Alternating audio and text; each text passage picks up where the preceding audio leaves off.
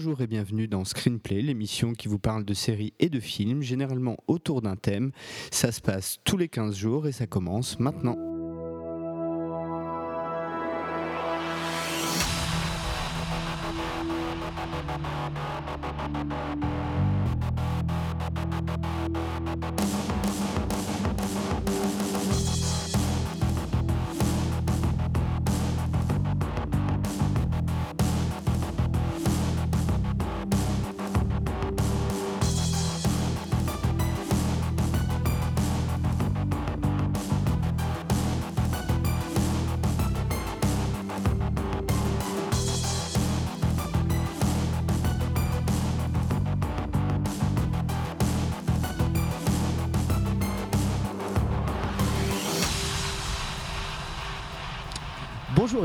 Dans ce 21e épisode de Screenplay. Et alors je dois dire que pour cet épisode, je suis très très très heureux d'accueillir euh, avec moi et en duo euh, Patrick Béja, que sans doute certains d'entre vous connaissent déjà. C'est euh, le monsieur qui a derrière le rendez-vous tech, Upload, Positron, euh, Pixel, le rendez-vous jeu et euh, The Phileas Club pour ce qui est encore en cours, mais aussi Azeroth.fr pour les vieux de la vieille qui euh, faisaient du MMORPG. Donc bienvenue Patrick et bonsoir, bonjour. Salut Christophe, merci pour cette introduction très flatteuse. Je suis, je commence à rougir là, tu vois. Ça tombe bien, on se voit pas, alors c'est pratique. oui, oui, effectivement, je peux, je peux rester discret, c'est bien. merci beaucoup en tout cas de me recevoir. Euh, je suis, je suis très heureux d'être là et de parler de, de cinéma parce que c'est aussi l'une de mes grandes passions. Comme tu le disais, j'ai fait une émission en anglais sur le sujet pendant longtemps qui s'appelait The Movie Licious, euh, que je fais plus malheureusement maintenant, mais c'est une de mes grandes passions et je suis euh, toujours heureux de pouvoir en parler. Donc, euh, merci. on, a déjà on peut avoir déjà l'occasion de t'entendre sur le sujet de temps en temps dans Positron, quand même. Il faut le dire. C'est vrai. Tous les 15 jours, comme, comme screenplay d'ailleurs. Et pour ce faire, alors j'ai un peu triché, on a un peu triché, parce que comme tu as quand même une certaine expertise dans euh, le monde du, jeu vidéo, on a décidé de faire un thème euh, autour de du rapport jeux vidéo et cinéma, qui souvent est plutôt malheureux, il faut bien le dire. Jusqu'à maintenant, c'est vrai qu'il n'y a pas eu que, des, que du bonheur dans ces, dans ces films-là. Et du coup, on va le faire au travers de trois films qui ont un rapport à chaque fois très différent euh, sur le, le, rapport aux jeux vidéo. Euh, on va parler de Wargame, donc euh, film de John Badham de 1900. pardon, j'ai perdu mon, mon conducteur, c'est terrible. C'était 82, je crois, quelque chose comme ça. Absolument. Euh, puis nous allons parler de Silent Hill, le film de Christophe Gans euh, qui date donc de 2006, et enfin des Mondes de Ralph. Euh, alors bon, c'est un film de Richmore, mais plus connu pour étant un film de, Disney, un dessin animé de Disney qui date de 2012. ça va? Tu, te sens prêt pour aborder le sujet? Ah mais complètement. Moi je suis, je suis. Quand on parle de ciné, je suis toujours prêt. Quand on parle de jeux vidéo, je suis toujours prêt. Donc ciné plus jeux vidéo, moi je suis déjà parti là. Bon bah c'est parfait. Bah écoute alors dans ce cas-là, on n'attend pas, on lance tout de suite notre thème et comme d'habitude, on se retrouvera en fin d'émission pour une petite partie magazine où on vous parlera de ce qu'on a aimé ces 15 derniers jours. This Dropkick with a Red Dash Alpha message in two parts. Stand by Red Dash Alpha. Staying by. Romeo, Oscar, November, authentication 2040. I have a valid message. Stand by to authenticate. I agree with authentication also, sir. Enter launch code. Launch order confirmed. Target selection complete. Time on target sequence complete. Yield selection complete. Begin countdown. T minus 60. All right, let's do it. Five. Sir, we have a launch four, order. Three. Put your hand on the keys, two, sir. One. Launch. Sir, we are at launch. Turn your key. Sorry, I'm so sorry. Turn your key, sir.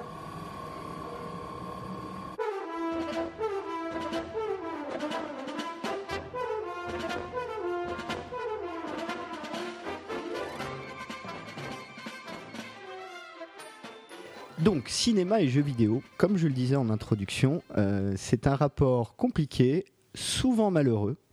Et on peut citer la longue liste des, des films pas très très réussi sur le sujet. Hein. Euh, Mortal Kombat, Street Fighter, euh, Alone in the Dark. Euh, je crois qu'il y a même eu un, Wolfenstein pas terrible. Il y a un grand spécialiste d'ailleurs. Un Wolfenstein, ça je savais pas. Il me semble. Alors en tout cas, peut-être pas un Wolfenstein ou un non un Doom. C'était un Doom, pardon. Ah oui oui Doom effectivement. voilà, je savais que c'était un FPS, une adaptation d'un FPS, mais voilà.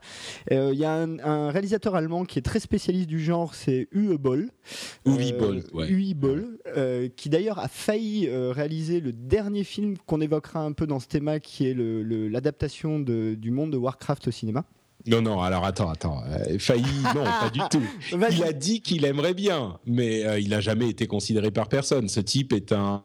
Il a réalisé quelques films euh, dans, dans les années 90, peut-être en dans les années 2000, mais c'est un spécialiste du film pourri qui a très vite, au bout de quelques années, eu une sorte de, de, de, de de marque de honte sur lui et plus personne veut l'approcher. Enfin, il a disparu ce type. Oui, c'est vrai, vrai, Mais il, reste légendaire euh, quand même dans le dans le monde du ciné et en particulier des jeux vidéo parce que euh, il est très euh, comment dire il est très volubile justement sur ce genre de choses et il, il, a fait quelques quelques uns des films qui sont les plus mauvais de l'histoire oui c'est clair c'est clair et revendiqué d'ailleurs enfin revendiqué il a jamais il est jamais revenu sur la qualité de ses films hein. pour lui c'était très bien il s'est attaqué à des trucs improbables enfin bon euh, des adaptations de jeux de rôle aussi. Je crois qu'il a fait un Mutant Chronicles ou un truc comme ça. Enfin bon, bref. Ouais, il a fait que des trucs qui n'étaient pas vraiment. Euh, effectivement.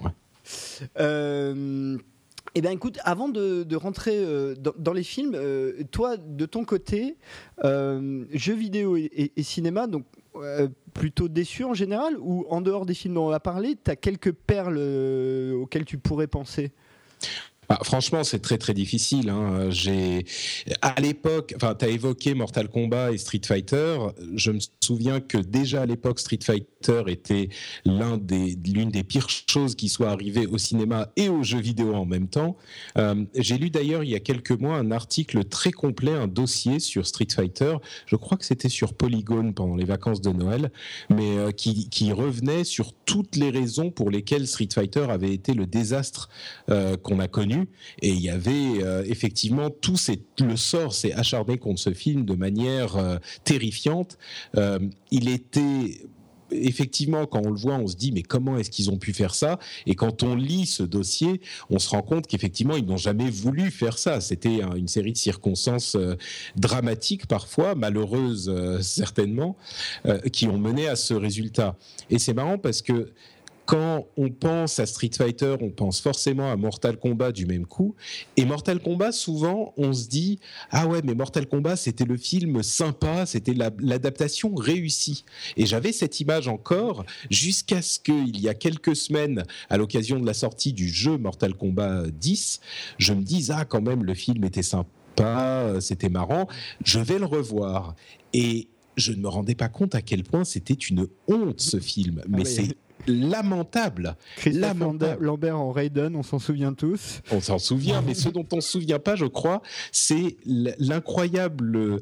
Euh, enfin, la mauvaise qualité des acteurs, de tous les acteurs, des effets spéciaux, du scénario, bon ça on savait, mais enfin il n'y a rien à sauver dans ce film. Et pourtant c'était considéré comme étant l'un des films réussis euh, de, ce, de cette catégorie d'adaptation de jeux vidéo. En tout cas à l'époque c'était 95, je crois, ou 98, quelque chose comme ça. Euh, euh, 95. 95. Ouais, voilà. Donc euh, oui, certainement, on ne peut qu'être déçu quand on parle de, films euh, et de jeux vidéo. Moi, à mon sens, il n'y a encore jamais eu euh, d'adaptation de jeux vidéo réussi en film. On pourrait parler de la raison pour laquelle c'est tellement difficile. Moi, je pense que, enfin, on pourrait parler de Mario Bros, de toutes ces, ces âneries. Mais, mais, je crois que jusqu'à aujourd'hui, il n'y en a jamais eu de réussi. Jamais. Alors, dans les, les, les, moins ratés, on a quand même tendance à dire que le premier Final Fantasy, qui n'était pas vraiment une adaptation d'ailleurs, hein, qui était plus un animé en image de synthèse, était assez regard, relativement regardable. Euh, le, premier Resident Evil, pouvait encore vaguement passer. Et... Bah, c'est marrant, oui, c'est sympa. Tu vois, ça se laisse regarder, mais je dirais pas que c'est un bon film. Et c'est plus c'est plus des films. D'une part, Final Fantasy, euh, c'est un peu particulier parce que, comme tu disais, c'est en image de synthèse. Et si on prend cette catégorie, il y a un film Street Fighter qui est pas mauvais, mais en dessin animé. Euh, celui-là était pas mal. Euh, mais pour Resident Evil, c'est le genre de film bien débile. Qui, c'est un film pizza qui est mignon parce qu'il y a cet aspect euh, jeu vidéo, du jeu vidéo qu'on connaît un peu, mais même là, il reprend rien du jeu vidéo. C'est pas une vraie adaptation. Ils ont juste pris le nom, deux, trois thèmes et voilà. Euh, et, le film est pas bon, quoi. Donc. Euh. Non, non, mais il a quand même permis une petite franchise qui a un petit peu marché au cinéma, voilà. Donc ça méritait de, quand même. Il y a quand même des gens qui sont allés voir ça, quoi, qui ont, qui ont payé leur place pour aller voir du deux ou trois Resident Evil. Je crois que le dernier est sorti en direct en vidéo, hein, il me semble. Enfin les deux derniers, Afterlife et Rétribution. Euh, et, encore une fois, avant qu'on rentre un petit peu dans les films, autre peut-être question est-ce que, d'après toi, une des grandes difficultés, c'est pas que les jeux vidéo eux-mêmes deviennent de plus en plus cinématographiques eux-mêmes directement? Quand on voit la qualité, euh, alors évidemment de, certaines cinématiques, mais même quand on joue à certains jeux, euh, et notamment des jeux de console qui sont sortis comme Heavy Rain ou des jeux qui sont vraiment, je trouve, très très cinématographiques, est-ce que du coup, il euh, n'y a pas un espèce de comment dire de, même langage qu'il est difficile de, faire avaler au spectateur qui doit être passif devant cette histoire alors qu'il a plutôt l'habitude d'être actif ou en tout cas d'avoir un rôle à jouer. Moi, je pense pas. Je sais que c'est un argument qui revient régulièrement, l'idée qui est pas fausse, euh, que dans un jeu vidéo, par nature, euh, on a une histoire qui a multiples embranchements, qui peut euh, être dans laquelle effectivement on participe, et que du coup c'est difficile à adapter en film parce que dans les films, par nature, on est euh, spectateur. Moi, je ne crois pas à cette explication parce qu'il n'y a pas de raison qu'on ne puisse pas reprendre un thème ou euh, une trame narrative ou une des, un des embranchements de l'histoire et en faire un film ou l'adapter correctement.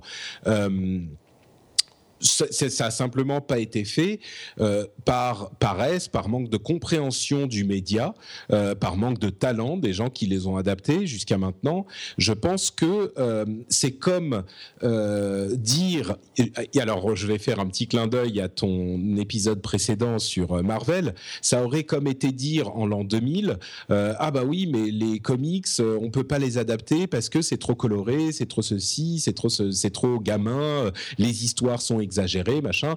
Euh, non, c'est pas le cas. On peut adapter. C'est juste que ça a jamais été bien fait jusqu'à maintenant. Et euh, Dieu merci, heureusement, alléluia, euh, Marvel nous a prouvé que c'était possible en respect, en étant extrêmement respectueux du matériau d'origine, mais en adaptant au cinéma, à un public différent, à un média différent. Et je crois que cette transition n'est pas encore arrivée pour le jeu vidéo.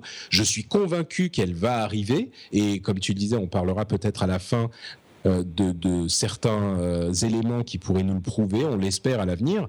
Euh, mais c'est en train d'arriver de plus en plus. Et il y a des, jeux vidéo comme Uncharted qui sont en cours d'adaptation, qui se prêtent tout à fait à ce type de, format.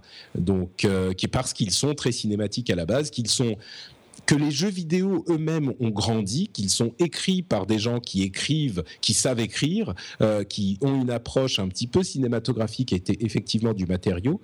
Euh, donc je dirais presque que oui, graphiquement, la qualité visuelle des jeux vidéo s'approche du cinéma, mais encore plus important, euh, la qualité d'écriture du jeu vidéo s'approche elle aussi du cinéma. Et c'est les jeux vidéo qui grandissent et pas euh, genre le, cinéma qui regarde les, jeux vidéo d'un meilleur œil. C'est que les jeux vidéo sont peut-être maintenant suffisamment adultes euh, pour euh, être. Et à vrai dire, je dis ça, tu vois, excuse-moi, je réfléchis en même temps que je parle. Pas de problème, c'est le, but de l'émission. Il, aurait, à mon sens, été tout à fait possible de reprendre l'essence de certains anciens jeux, même des jeux des années 80 ou 90, quand on commence à arriver à des jeux où il y a certaines trames narratives On pense tout de suite à Zelda, par exemple, Legend of Zelda, mais il y en a beaucoup d'autres. Hein. Il y a des jeux de rôle. pour Netflix, hein, je crois. Oui, ça, ça a été démenti. Ah, d'accord, c'est plus le cas. c'est, bah, ça a été démenti à moitié par Nintendo, donc on ne sait pas exactement où ils en sont. Mais mais il y a plein de jeux, il y a énormément de jeux dans les, dès les années 90 qui n'avaient pas une qualité graphique suffisante, mais qui avaient une histoire, un thème qui aurait pu se prêter au cinéma. Donc euh, non, à mon sens, la faute est celle des gens qui sont attaqués à ces adaptations, qui l'ont pas fait de manière sérieuse, qui se sont dit souvent ah ben on va avoir euh, des gens qui vont venir parce que c'est le jeu vidéo et que le jeu vidéo s'est vendu à X millions d'exemplaires, donc on va pas s'emmerder, on va faire un truc rapido. C'est comme un, un film euh, qui, qui met un nom d'acteur un peu pourri, mais dont on sait que les gens vont le louer dans un vidéoclub. On a connu ça à, une certaine époque. Et, voilà, c'est fait par-dessus producteur de. par exemple, oui, c'est arrivé. Euh, non, non, je suis tout à fait d'accord avec ça. Euh, et, j'ajouterais même que ce qui manque beaucoup, c'est un bon réal. Et, on verra que la seule réelle adaptation dont on va parler euh, aujourd'hui, on aime, on n'aime pas, on en discutera, mais il y a quand même un réal derrière.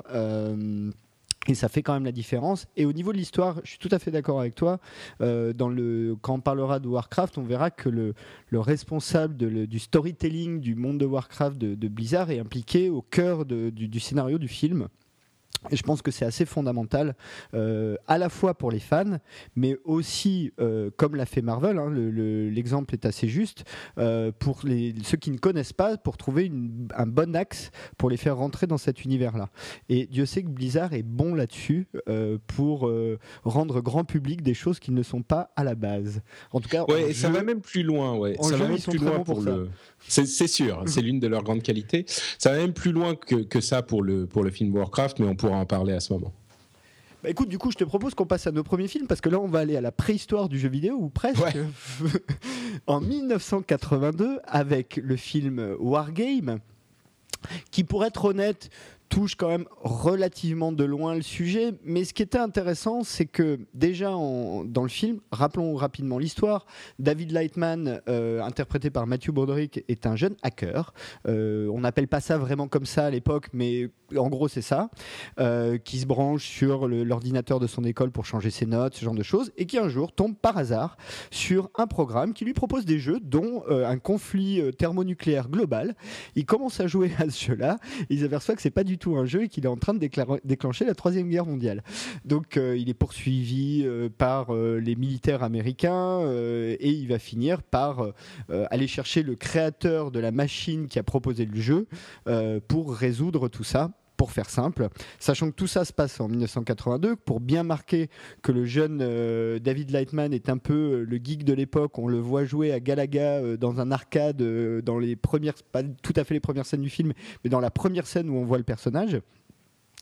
Et c'est vrai que ce qui est intéressant, et en plus pour ceux d'entre nous qui ne sommes pas les plus jeunes et qui avons connu cette époque-là, c'est que déjà pour nous, rien que le concept du réseau informatique en 82, quand on était français, c'était de la science-fiction. Je sais pas si tu es d'accord avec ça. J'irai pas jusque-là, tu sais, il y avait les prémices. Je sais pas si c'était 82, mais le Minitel euh, est arrivé dans les années 80. Euh, et tiens d'ailleurs 83, pardon. D'accord. Donc tu vois, on n'était pas si loin que ça. C'était pas de la science-fiction. On était étrangement, on est très en retard. On était très en retard sur Internet, c'est vrai. Euh, enfin, pas sur Internet, sur les BBS, ce genre de choses. Mm.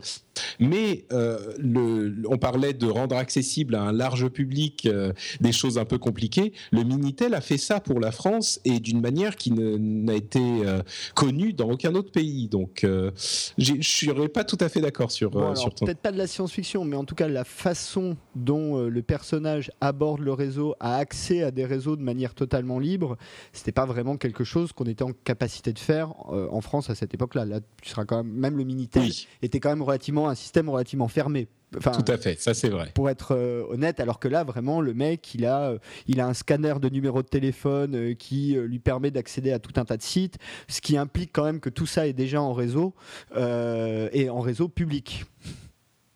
C'est vrai, c'est vrai. Donc voilà. Et le rapport avec le jeu, c'est que bah, le vecteur en fait de, de l'intrigue, c'est que le personnage qui a à peu près 16 ans hein, dans, dans, dans, dans l'histoire, bah, pense jouer à un jeu au départ. Oui, non, non, c'est vrai. Et, j'avoue que j'ai été un petit peu surpris en le revoyant parce que c'est sans doute l'un des, des films, parce que moi j'avais effectivement l'image euh, de l'époque où les geeks étaient représentés comme bah, les, les, les, garçons qui restent dans leur, euh, dans leur euh, cave, qui ne, qui, qui, ne sortent jamais, qui ont des lunettes, qui parlent pas très bien, etc. Et lui, c'est un petit peu, c'est un petit peu le, la star de, le, de, de, pas la star, mais, mais il est cool il est cool, voilà, tout à fait, exactement. C'est un mec cool.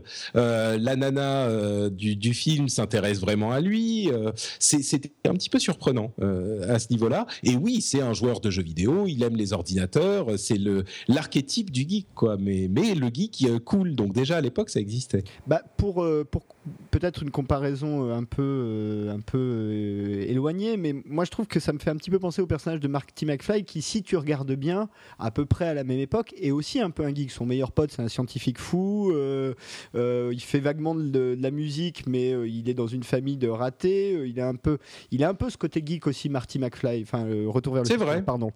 Oui, oui, oui, non, t'as raison, t'as raison. Et là, en l'occurrence, donc le, le personnage est le geek de l'époque, mais effectivement, en 83, le geek est plutôt cool. c'est, on n'est pas encore dans Silicon Valley. Euh, euh, et, il se retrouve dans une histoire incroyable où on déclenche, euh, où il déclenche pratiquement la troisième guerre mondiale. Donc il faut rappeler 83, on est encore dans la fin de la guerre froide, hein, jusqu'en 89, on est en pleine ère Reagan, on est encore dans un, dans un, dans un monde bipolaire dans lequel il y a l'Amérique contre la Russie. Et, et cet aspect-là est vraiment prégnant dans le film. Sachant que euh, il faut quand même parler de la machine qui est en face, qui est le Whopper, le War Operation Plan Response, qui est le système donc qui gère euh, les missiles euh, les missiles balistiques nucléaires, a été créé avec cette idée que pour maîtriser l'art de la guerre, il faut maîtriser l'art du jeu et même principalement, en gros, le poker et les échecs. Euh, pour, pour, pour, simplifier un petit oui, peu. Oui, pour simplifier. Mais c'est marrant parce que, comme tu dis, c'est l'un des personnages centraux du film, c'est le Whopper, et c'est les, prémices déjà de la peur de l'intelligence artificielle. Hmm. Ça, c'est vrai qu'on se rend peut-être pas forcément compte que ça a commencé, euh, pas avec Terminator, qui est arrivé pas si longtemps après finalement. Ouais, c'est 84, je euh, crois, Terminator. C'est ça.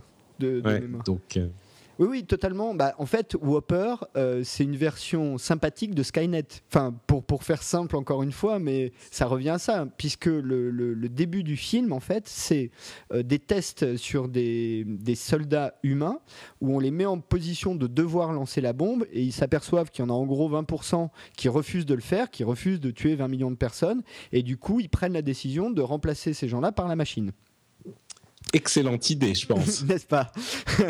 Et c'est là où, effectivement, euh, tout ça commence à sérieusement déconner. Euh, alors, déjà, euh, est-ce que, donc, tu, viens de le dire, hein, tu as revu le film. Je, suppose que tu avais dû le voir, peut-être pas exactement à l'époque, mais il y a quelques années. Ça fait quoi de revoir Wargame en 2015 bah, Tu sais, moi, je suis un petit peu vieux, donc il est possible que je l'ai vu déjà à l'époque. Mais on doit avoir à peu près le même âge. Hein. Ouais, t'as quel âge? 40. Ouais, bah pareil, j'ai 41, d'accord. Donc, euh, effectivement.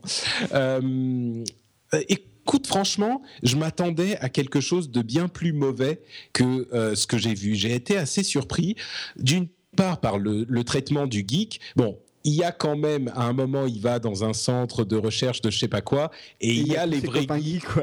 voilà. Là, ils sont bien présents, bien sûr. Euh, le type qui arrive à parler, qui fait comme ça avec les lunettes, euh, tu vois, ce qui bouffe des chips toute la journée. Euh. C'est ça.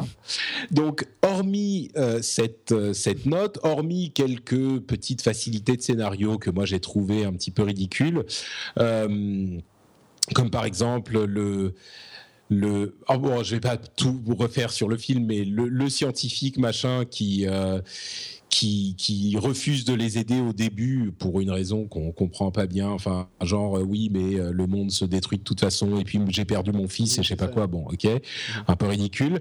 Mais hormis quelques points comme ça, je l'ai trouvé pas mal pour l'époque. Euh, il m'a surpris avec son traitement du geek, il m'a surpris avec la manière dont il ne démonisait pas forcément la machine.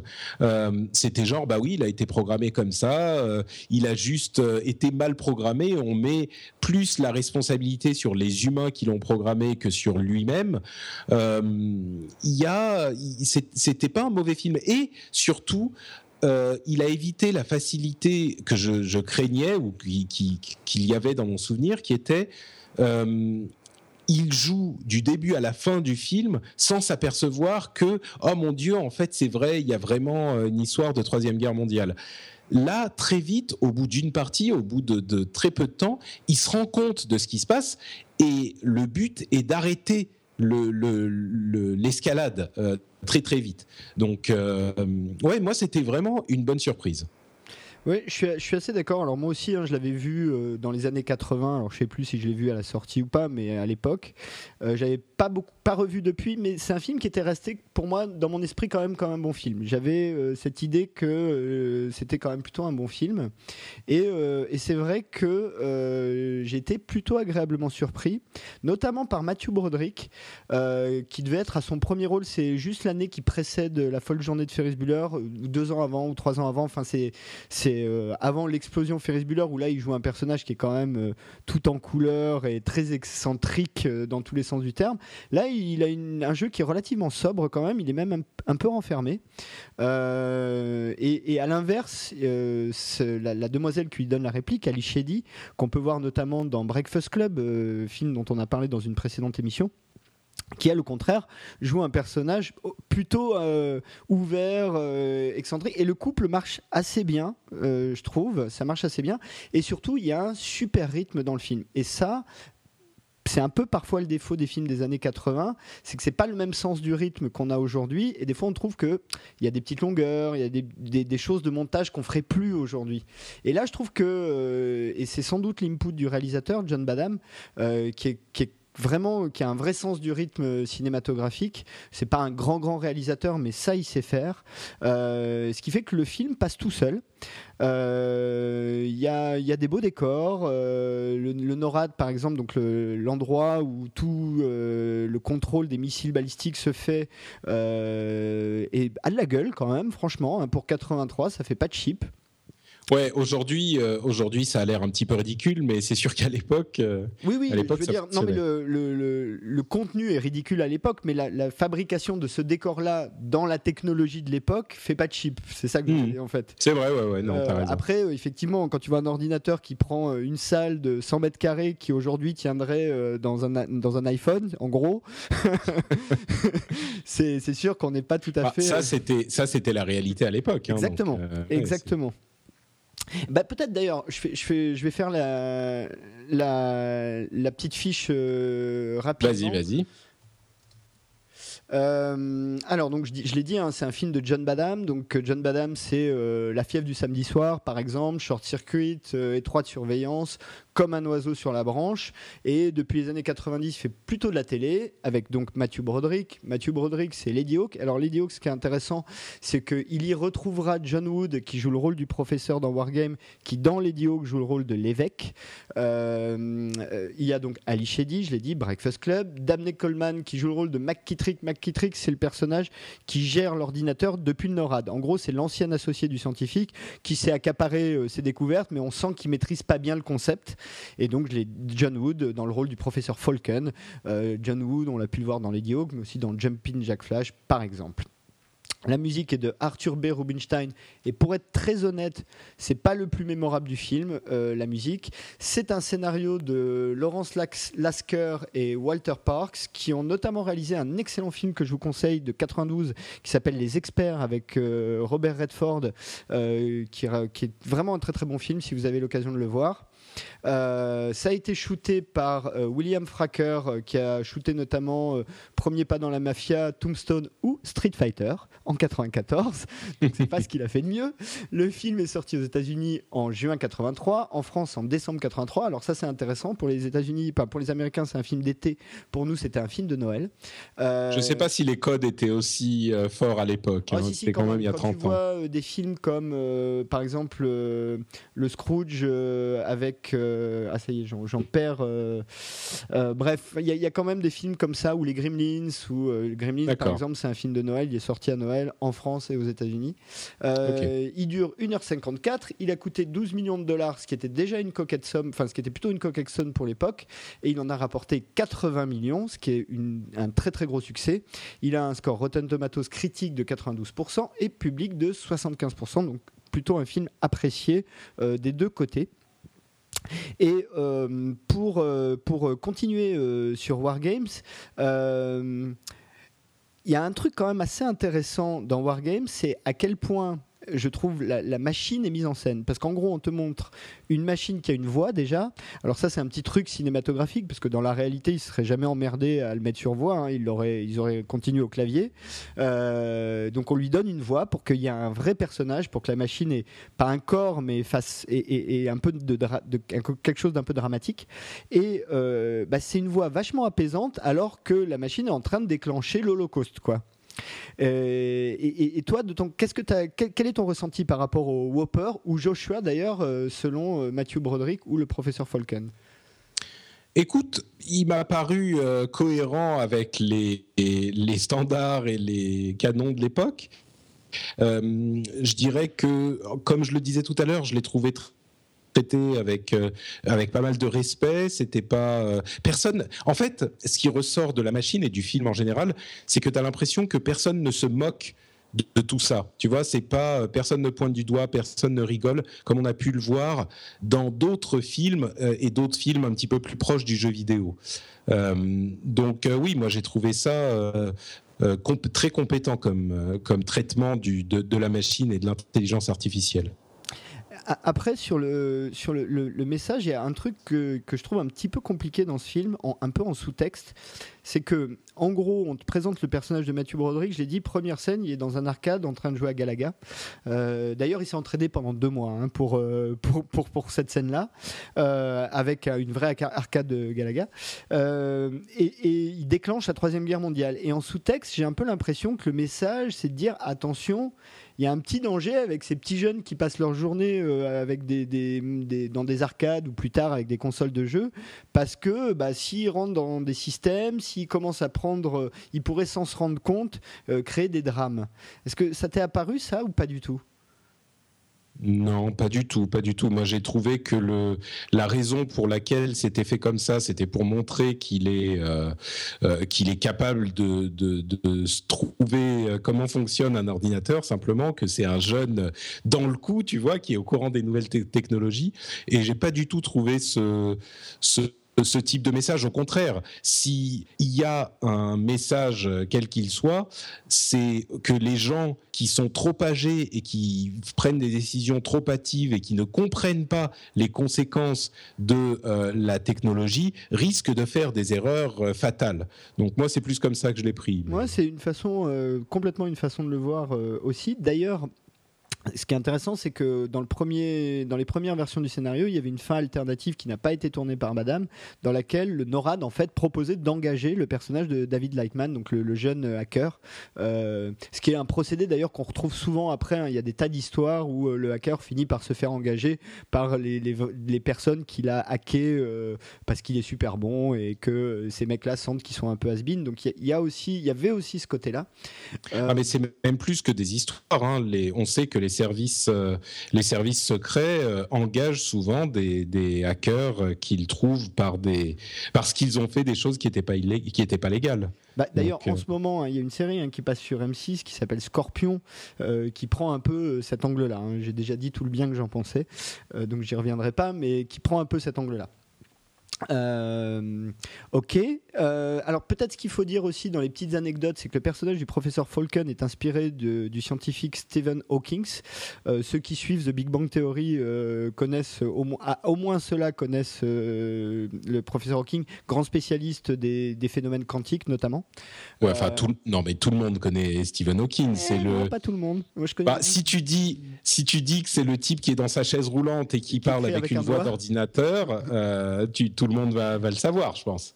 Peut-être. Peut-être, mais en tout cas, euh, ça, méritait de le dire. Et quand même, petite anecdote amusante, grâce à ce film, le premier, euh, la première loi contre la fraude euh, informatique a été promulguée l'année d'après aux États-Unis à cause de ce film. Ils se sont dit, oula, là, il va falloir commencer à penser à se protéger légalement parce que visiblement, on, a des potentiels problèmes en perspective. Ce qui n'est pas idiot d'ailleurs hein, d'être proactif de ce côté-là, je trouve.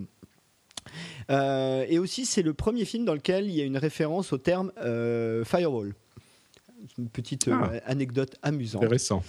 euh, voilà.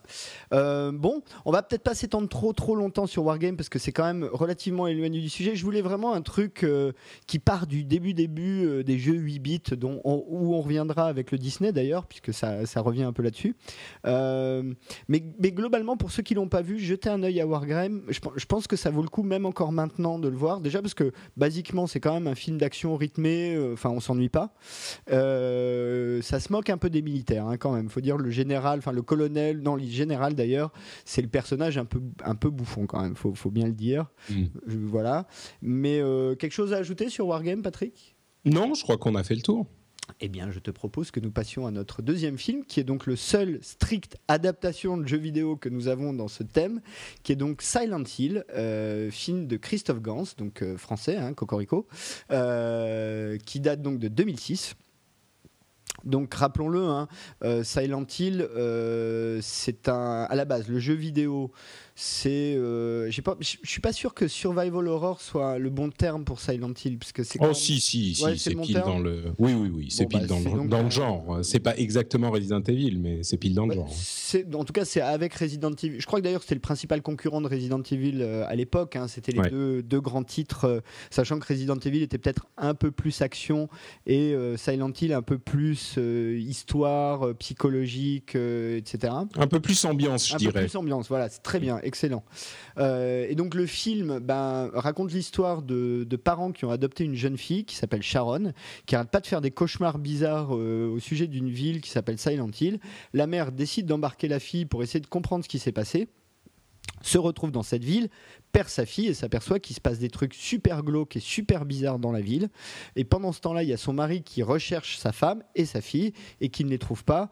Et on finit par comprendre euh, qu'il y a une histoire de culte sombre, euh, de, euh, de, de jeunes filles qui auraient plus ou moins fauté, enfin des trucs qui pour moi, sont même assez euh, presque Lovecraftiens, euh, je trouve, dans, dans l'idée de, Silent Hill. Il y a un côté euh, très très glauque comme ça, cette ville qui existe mais qui n'existe pas, qui, qui aurait brûlé, enfin, on ne sait pas trop.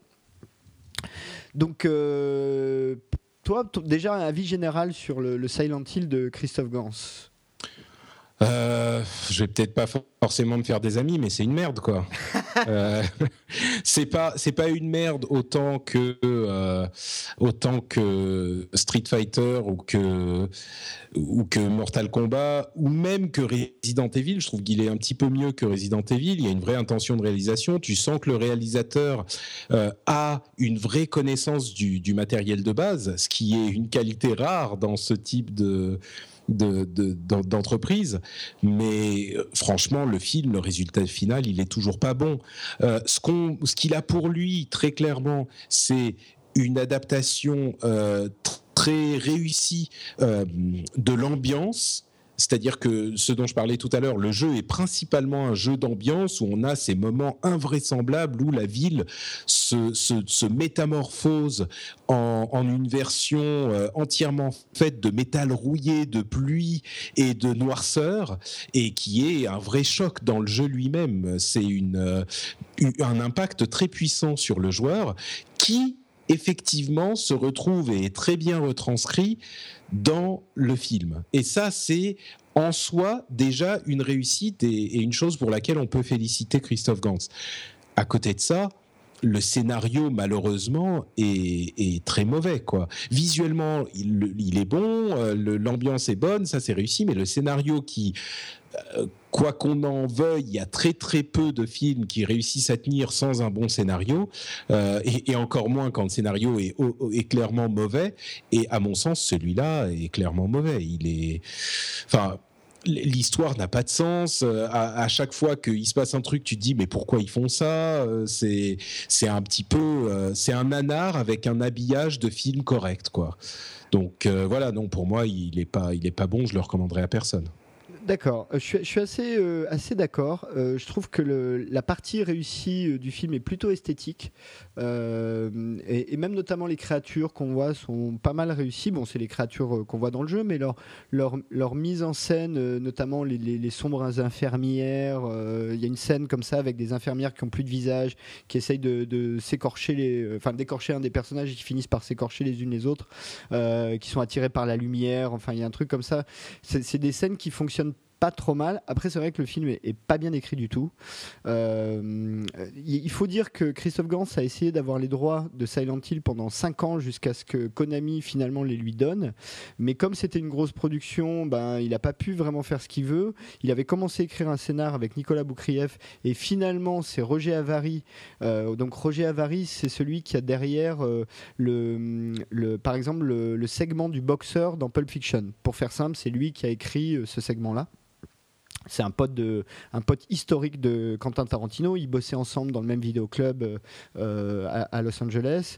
Euh, et, et, je suis pas sûr que, Roger Avary soit la bonne personne pour euh, la bonne personne pour ce sujet-là. Vraiment pas.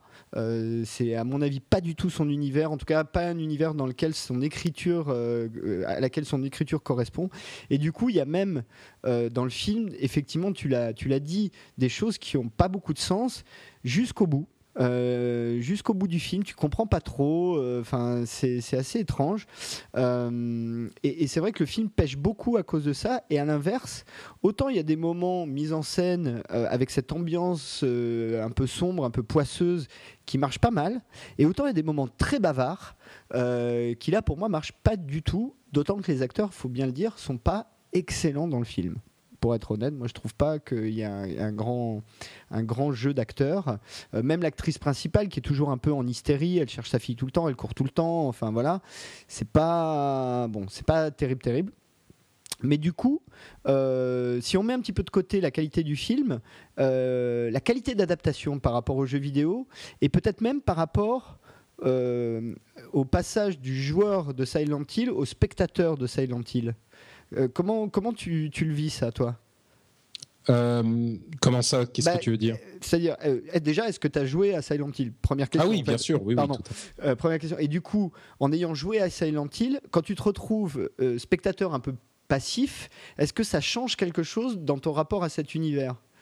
Pour moi, non. Euh, le truc, c'est que le fantasme du, joueur de jeux vidéo, en tout cas, c'est comme ça que je l'ai vécu à l'époque et je crois comme ça que mes amis l'ont vécu aussi. Le fantasme, c'est de voir retranscrit visuellement le, et formellement le jeu en film. Et à ce niveau-là, le film est une réussite. Euh, si il y avait eu une histoire qui se tenait et comme tu dis euh, la, nana un peu hystérique qui n'aurait pas été un peu hystérique, qui n'aurait pas eu cette histoire euh, ridicule de péché et de enfin bon, je, ne rentre pas dans les détails. Je pense que la première étape, la première chose que tu veux, c'est de voir les visuels du jeu retranscrits dans le film. Et c'est déjà effectivement une première victoire, on peut le dire, mais ça fait pas un bon film. Euh, mais, mais à mon sens, s'il y avait eu une bonne histoire derrière, ça m'aurait pas gêné du tout, quoi. Alors après, ce qu'il faut dire, c'est que donc Christophe Gans, le réalisateur, est un peu un comment dire un, habitué euh, des scénars un peu ratés avec des, mises en scène où il y a des choses assez réussies. Je pense notamment au Pacte des loups où il y a quand même quelques très très très belles scènes dans le Pacte des loups, pas tout. Hein. Le film est trop long, il faut enlever plein de trucs, enfin voilà. Mais il y a et déjà d'ailleurs des références aux jeux vidéo, euh, notamment Vincent Cassel qui a l'air tout droit sorti de Soul Blade euh, dans, le Pacte des loups, enfin dans la fin. Et, et, Christophe Gans, je trouve, c'est vraiment son défaut il, a un vrai problème euh, avec ses scénarios et avec sa direction d'acteur. Et, chaque fois que je vois un de ses films, à part le premier, Crying Freeman, j'ai toujours la même sensation. Je me dis, ce mec-là est pas un bon directeur d'acteur et euh, c'est pas. Euh, alors, il y a peut-être des bons scénarios, mais en tout cas, il sait pas faire un script. Il a un problème de script. Il y a des longueurs là où il en faudrait pas. Ça va trop vite à des endroits où il faudrait prendre du temps. Enfin, il, a, y a un problème de rythme. Et, je trouve que, que ce soit Le Pacte des loups ou La Belle et la Bête, qui est son dernier film, c'est le même problème.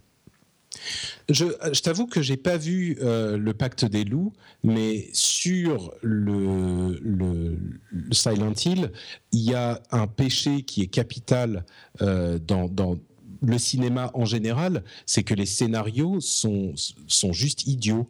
C'est-à-dire que c'est pas crédible, euh, les actions des personnages sont pas t'irritent parce qu'ils font des trucs qui semblent euh, incohérents. Euh, c'est, enfin, l'exemple type, c'est dans un film d'horreur un peu débile quand il y a quelqu'un qui reste dans la maison au lieu de s'enfuir en courant, tu, tu as envie de crier sur l'écran eh ben quand des films comme ça, euh, enfin quand on a des scénarios comme ça, dans quel que soit le film et en particulier dans les films de jeux vidéo, c'est pas plaisant. Donc euh, c'est le problème. À la limite, une question de rythme, une question de comment dire, de réalisation. Bien sûr que ça peut alourdir le problème, mais si à la base le scénario est de cette nature, je ne sais pas si la réalisation peut vraiment te sauver. Peut-être oui, tu peux admirer la réalisation, mais là, la réalisation du film est franchement bonne. Euh, le, oui, bon, le montage peut-être, enfin le rythme, c'est évidemment tout à voir avec la scénarisation, mais je veux dire, euh, au niveau du, du, du de l'esthétique et du, des choix de, de, je sais pas, de décor, de, de, de les scènes d'action sont bonnes, euh, il est bien, il est bien ficelé le film. C'est juste que le scénario ne tient pas la route. Donc pour moi, je suis pas convaincu que euh, ça soit un problème. Euh, euh, tu vois, c'est un problème de script. C'est pas un problème d'autre chose, à mon sens. Oui, Et typiquement, quand, quand, on connaît un petit peu l'univers de Silent Hill, il fallait, à, mon sens, hein, l'adaptation vertueuse aurait été de faire un, un scénar complètement original en gardant juste le concept et l'esthétique. Euh, parce que déjà ça s'y prête. Euh, et là, pour le coup, ils auraient pu s'amuser à faire un vrai scénar. Et, j'ai un peu peur que, enfin, j'ai un peu peur. De toute façon, c'est le film est, commence à dater, mais j'ai je, la sensation que Gans finalement a voulu être un peu trop proche de son matériau d'origine, a voulu faire un personnage principal qui, a un peu trop le, côté. Euh, parce que dans Silent Hill, on joue pas des gros militaires, en fait. On joue des monsieur tout le monde, enfin, ou des madame tout le monde. Je crois que c'était un monsieur dans le premier. Enfin, je crois qu'on jouait un homme. Euh, mais c'est un monsieur tout le monde. C'est pas un super militaire qui flingue tout le monde. Enfin, donc, euh, je crois qu'il a voulu être un peu trop proche de son matériau d'origine. Et du coup, bah, il, il s'est pas amusé à, à, essayer de faire un truc complètement original en pensant cinématographie.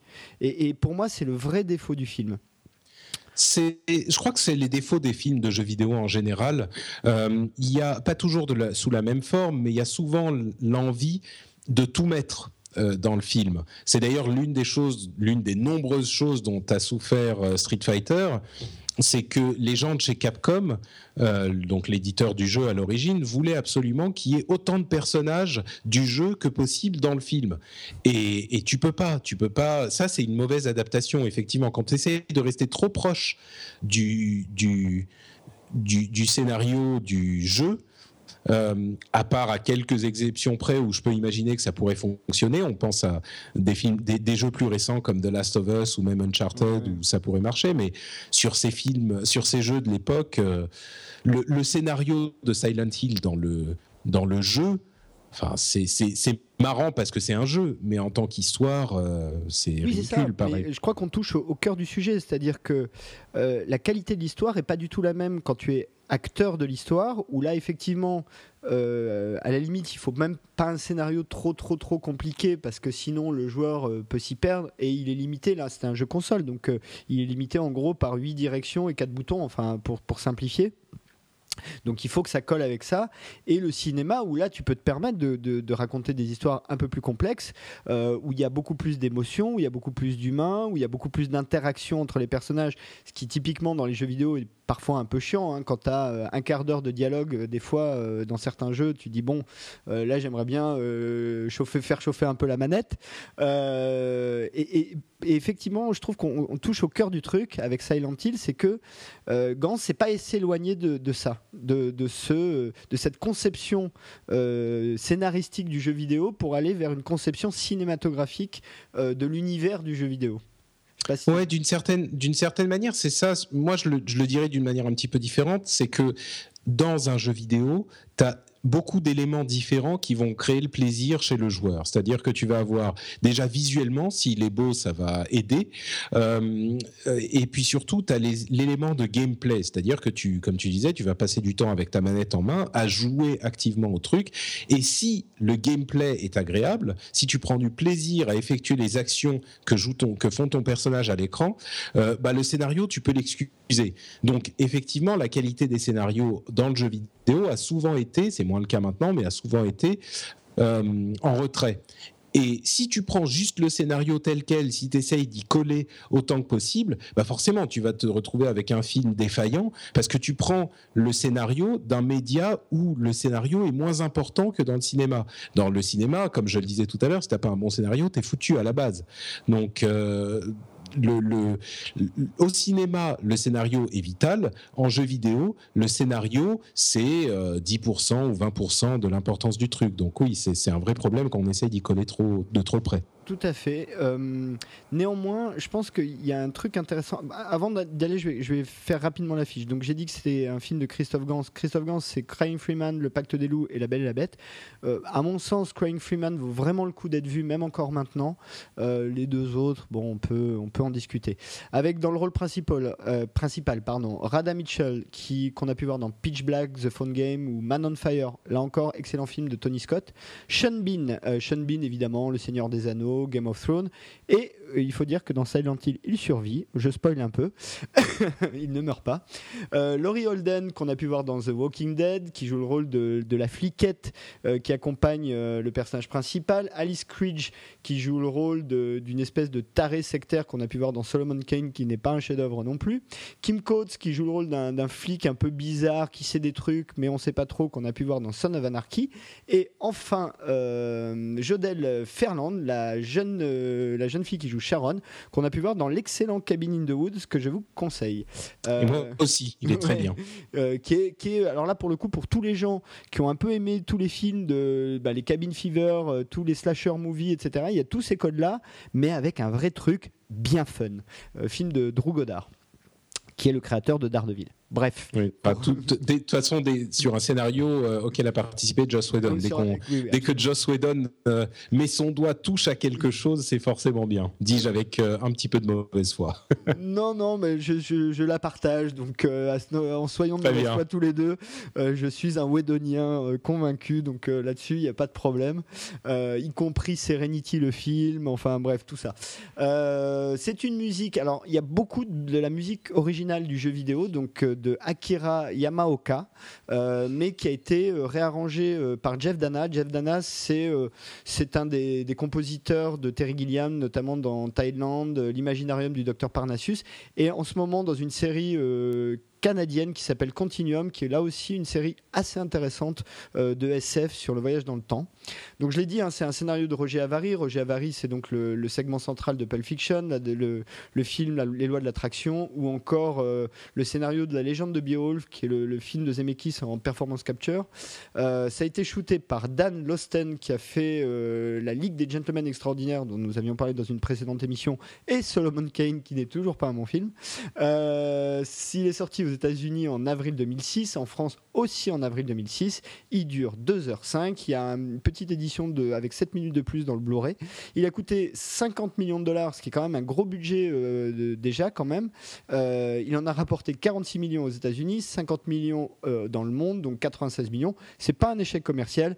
Il a un tout petit score de 29% sur Rotten Tomatoes pour la critique, 63% pour le public qui est un peu plus indulgent, mais ça reste quand même un film qui n'est pas très très apprécié.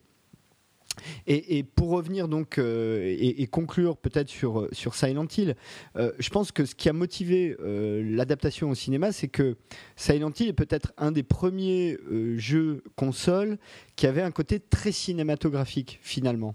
je ne sais pas si tu es d'accord avec ça. Si, si, dans ce côté ambiance, oui, on avait quelque chose. Et puis, il faut se souvenir que que c'était les débuts de la 3D euh, avec la PlayStation, la première du nom. On avait euh, vraiment. Aujourd'hui, PS1. Ouais, la, la, la, PS1. Non, parce que la PS1, en fait, euh, voilà, c'est une version euh, plus petite, moins chère. Donc moi, en tant que, en tant que puriste, tu vois, je dirais la PlayStation 1 plutôt. D'accord.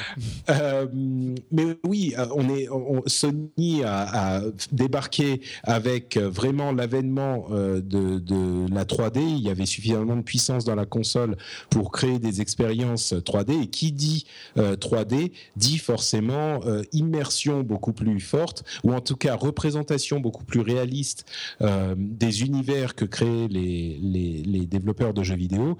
Donc euh, oui, on parle de de Silent Hill, qui est un jeu d'aventure en 3D. Et dès qu'on a un jeu d'aventure en 3D, euh, on, se prête beaucoup plus à la filmatisation, filmisatisation du, de, de, la chose. Quoi. Ça, c'est certain.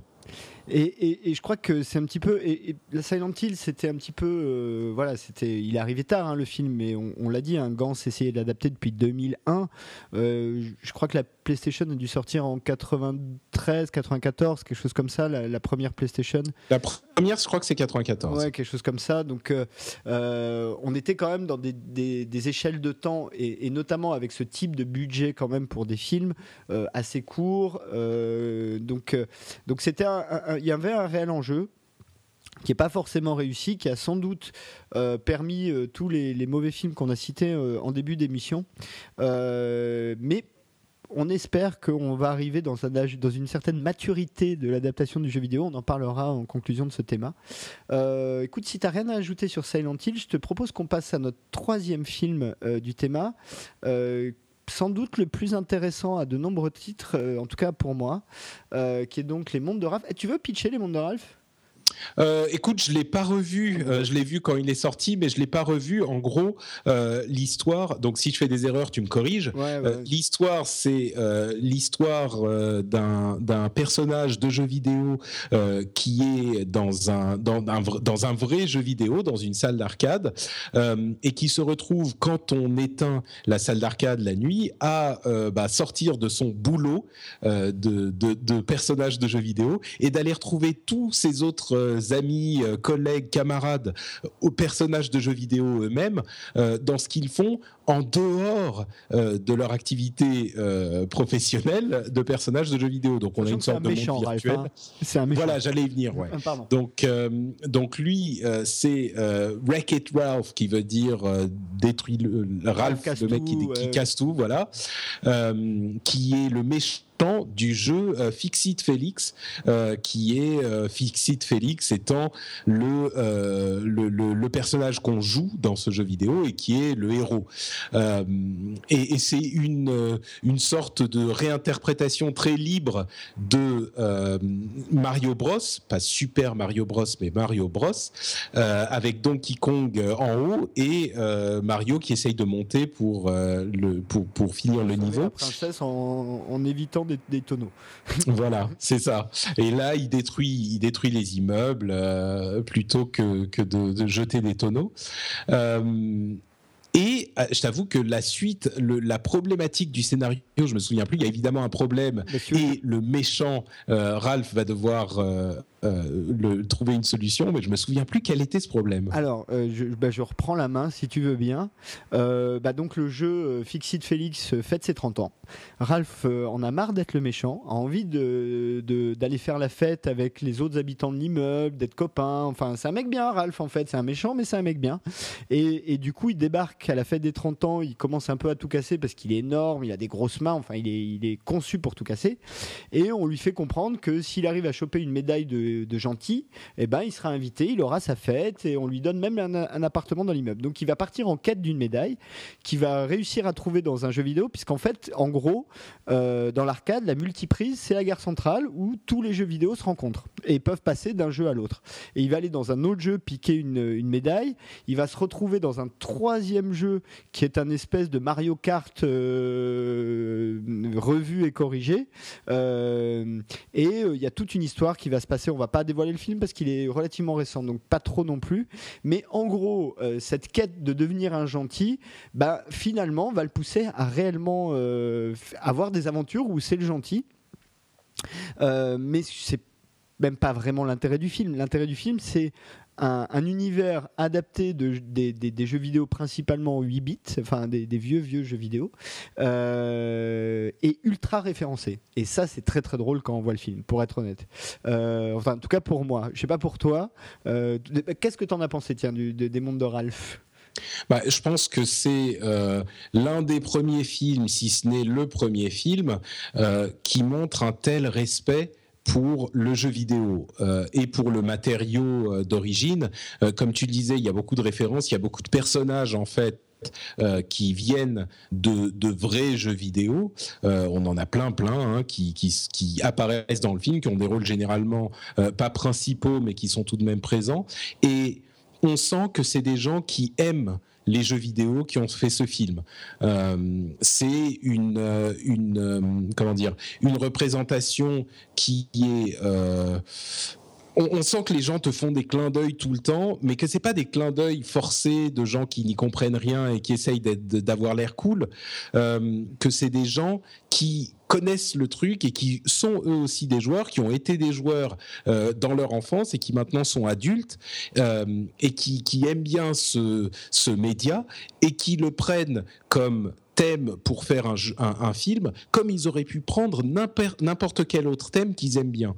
Donc euh, ça, c'est vraiment un, point positif et ça marque presque un tournant euh, dans le, cinéma. À mon sens, c'est depuis quelques années euh, où on peut se dire oui, il est possible de, faire des, films en lien avec le jeu vidéo sans forcément faire une bouse. Euh, maintenant, le film en lui-même, il est sympa.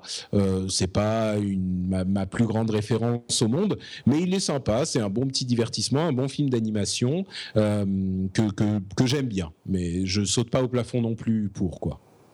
je suis assez d'accord avec ça et, je trouve qu'il y, a un côté euh, assez intéressant dans, dans, le film. Alors déjà, c'est quand même un film qui pour un film d'animation a coûté quand même très très cher, hein, puisque le budget c'est 165 millions de dollars. Pour, pour avoir un, élément de comparaison, un film comme Captain America Winter Soldier, c'est 170. Donc c'est quasiment le même budget.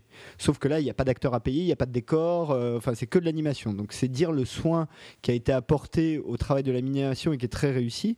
Mais il y a un truc très drôle, je trouve, dans ce film, c'est que à la fois tu as une aventure Bon, c'est une aventure euh, qui a rien d'extraordinaire, on l'a vu dix fois, mais qui marche bien pour les enfants, quoi, un truc Disney qui marche bien pour les enfants.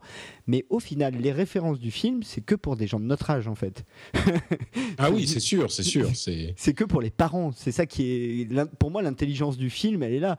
Tu as, une scène au début où, en fait, Ralph va à, une réunion des méchants anonymes, euh, qui est euh, animée, en fait, par le fantôme de Pac-Man,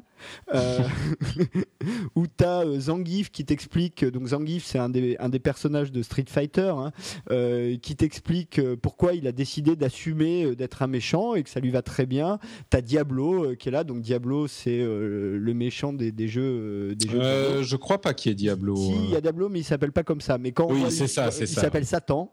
et, mais quand tu vois le, le, personnage, c'est Diablo quoi. C'est, hmm. il y a pas, je pense pour des questions de droit. Alors il y a plein, il y a des références réelles et il y a des références masquées. Donc par exemple, on voit Sonic, donc on voit vraiment Sonic. Après, il y a toute une partie qui se passe dans un jeu vidéo type, euh, un peu type euh, StarCraft, enfin avec des, avec des, choses qui ressemblent aux Zerg, mais c'est jamais StarCraft. Ça s'appelle pas comme ça. Euh, ça s'appelle Heroes Duty, ce qui est aussi une référence à Call of Duty. Enfin bref. donc il y, a tout un tas de références comme ça. Mm.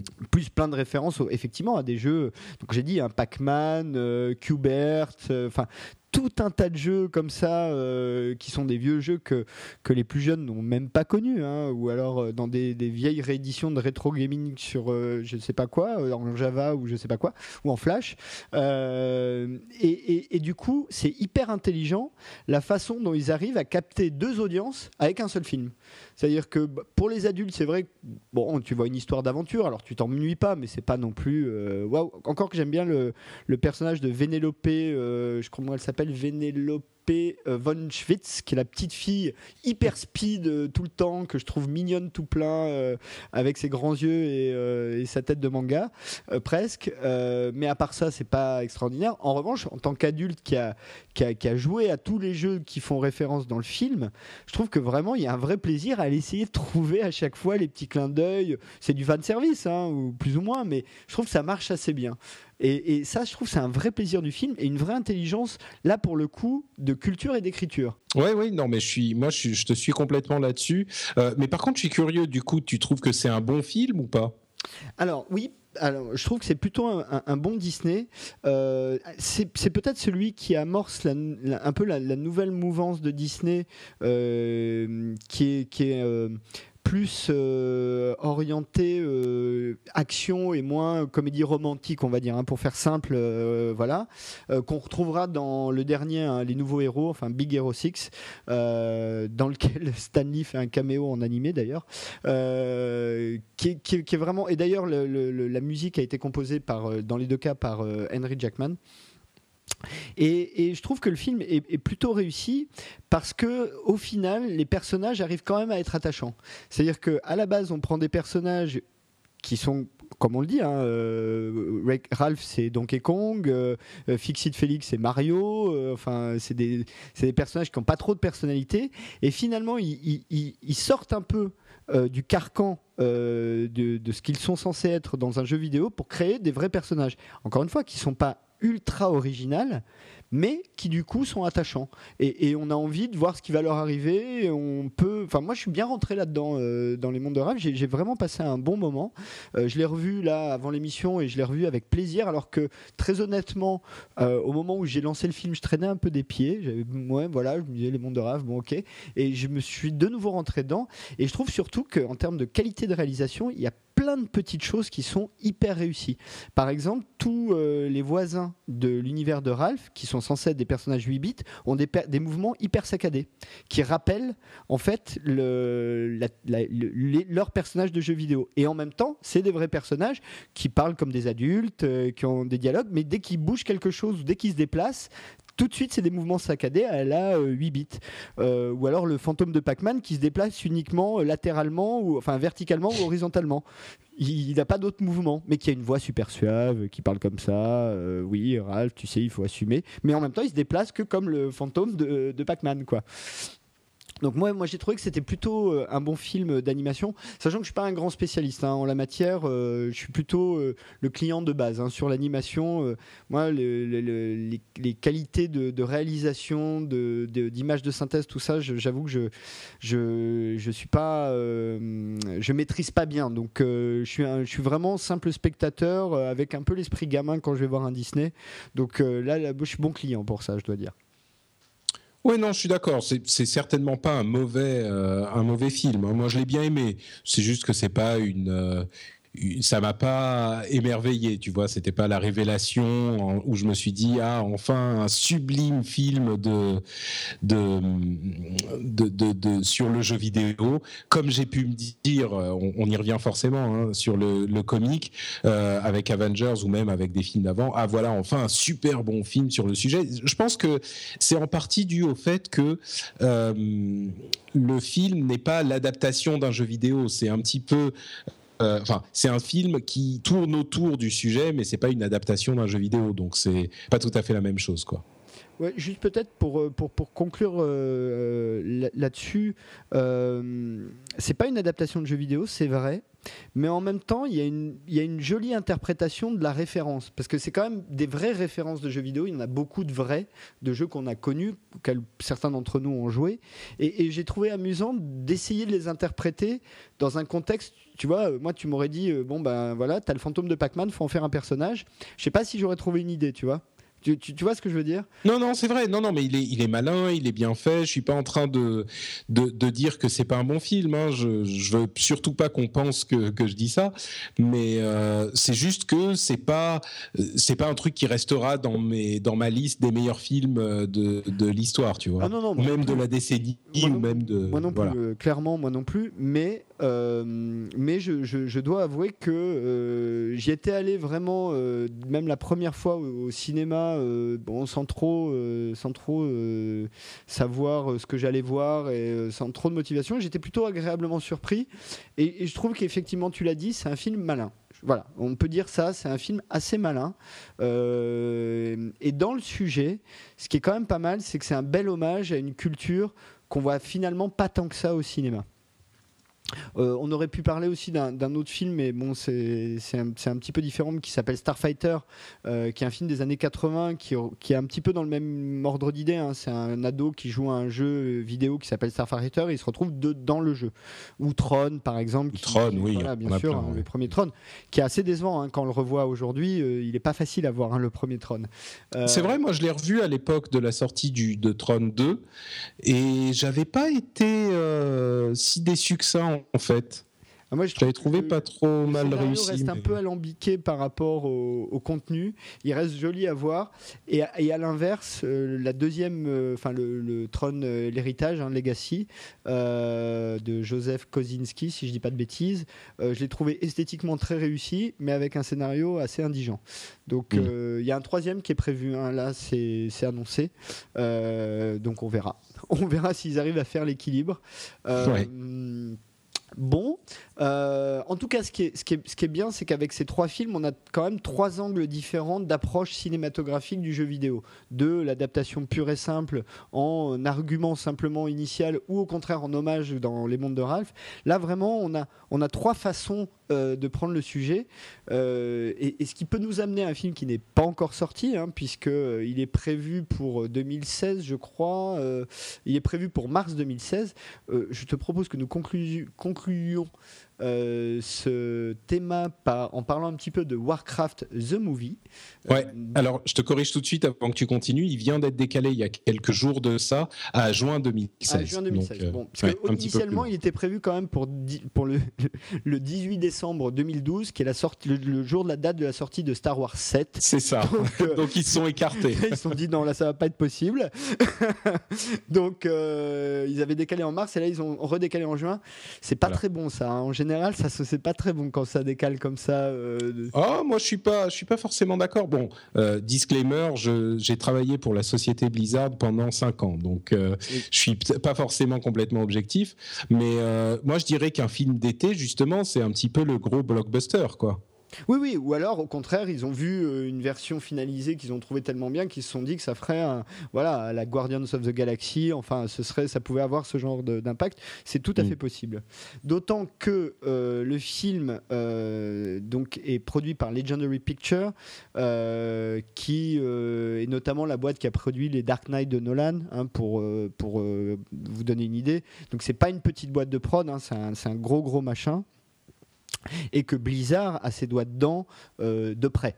Euh, c'est pas, ils n'ont pas juste refilé la licence. Euh, enfin, pour les non-joueurs que vous êtes ou ceux qui connaissent pas bien, Blizzard est resté très très près du développement du film. Là, tu m'arrêtes. Hein, tu, là, tu pourras m'arrêter si je dis des bêtises. Mais de ce que j'en sais, ils ont vraiment pas du tout lâché. Et c'est bah, d'une manière, ouais, d'une manière générale, Blizzard est une société qui qui, qui fait les choses vraiment aussi bien qu'on le peut. Et je dis pas ça parce que effectivement, ils ont été mon employeur pendant longtemps, mais c'est une société qui est très connue pour le principe de when it's done, c'est-à-dire qu'ils ne sortent les jeux que quand ils sont prêts. Et ils avaient euh, un deal avec euh, Legendary et avec Sam Raimi, qui est quand même un réalisateur de gros calibre.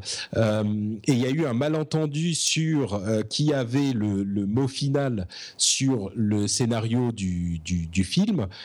et ça été très loin au point que euh, bah, Sam Raimi ait dit bon bah finalement euh, on a des différences créatives et je vais pas le faire parce que Blizzard voulait garder le contrôle. Donc euh, c'est une société qui, qui tient énormément à ce que la nature de son contenu ne soit pas bah, dénaturée justement. Alors le, le, One It's Done pour les, les, joueurs de World of Warcraft, on connaît bien hein, chaque fois qu'on attend une extension. Alors maintenant c'est un peu plus régulier, donc euh, ça va. Mais la, la, toute première, je me rappelle, on l'avait attendu euh, entre l'annonce et la sortie, il s'était passé euh, longtemps quoi. Ah, presque un an et demi. Ouais, Ouais. C'était Burning Crusade, si je dis pas de bêtises. Mhm. Bon, c'était un peu, on se disait, ok, One Is Done, it's time to be done quoi. Euh, Peut-être je vais là pour le coup, je vais commencer par euh, dire un petit peu qui est impliqué dans le film et après on, on- on parle un peu de, de son contenu, si tu es d'accord. Euh, donc le film va être réalisé finalement par Duncan Jones. Duncan Jones, c'est pas un réalisateur hyper prolifique, mais il a réalisé deux plutôt bons films, surtout le premier d'ailleurs, euh, Moon en 2009 et Source Code en 2011, qui sont deux films de science-fiction dans, dans des genres très différents. Moon, c'est un film un peu contemplatif, euh, on va dire à la 2001 ou des choses comme ça. Source Code, c'est déjà un petit peu plus action, où en gros, tu as un personnage qui, qui revit la même scène jusqu'à. euh, jusqu'à c'est le, principe de je revis le même truc jusqu'à l'exécuter parfaitement. Et petite anecdote, c'est le rejeton de David Bowie. C'est le fils de David Bowie, Duncan Jones. Euh, dans les rôles principaux, nous aurons donc Travis Fimmel qui va jouer Anduin Lothar, qui sera euh, le, personnage euh, un peu central du film, qu'on a pu voir dans la série Vikings. Là encore une fois, série que je vous conseille.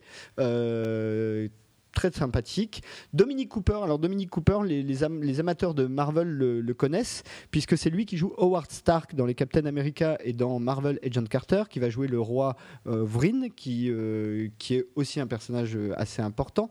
Toby Kebbell qui va jouer Dur- Durotan. Alors Durotan, c'est un, vu son nom, je suppose que c'est un orc euh, qu'on a pu voir dans Alexandre, Prince of Persia, euh, encore une adaptation de jeu vidéo, ou La planète des singes, l'affrontement. Là encore une fois, Tu, oui, tu, tu- tu as joué à World of Warcraft, donc oh oui, d'accord. Donc Durotan, tu sais que c'est le continent, enfin la, la- c'est enfin c'est le nom qui a donné euh, Durotar. Ah, Durotar, voilà. euh, le, le continent euh, de. Mais moi je le- suis la plutôt, zone, euh, ouais. je suis plutôt Alliance, donc D'accord.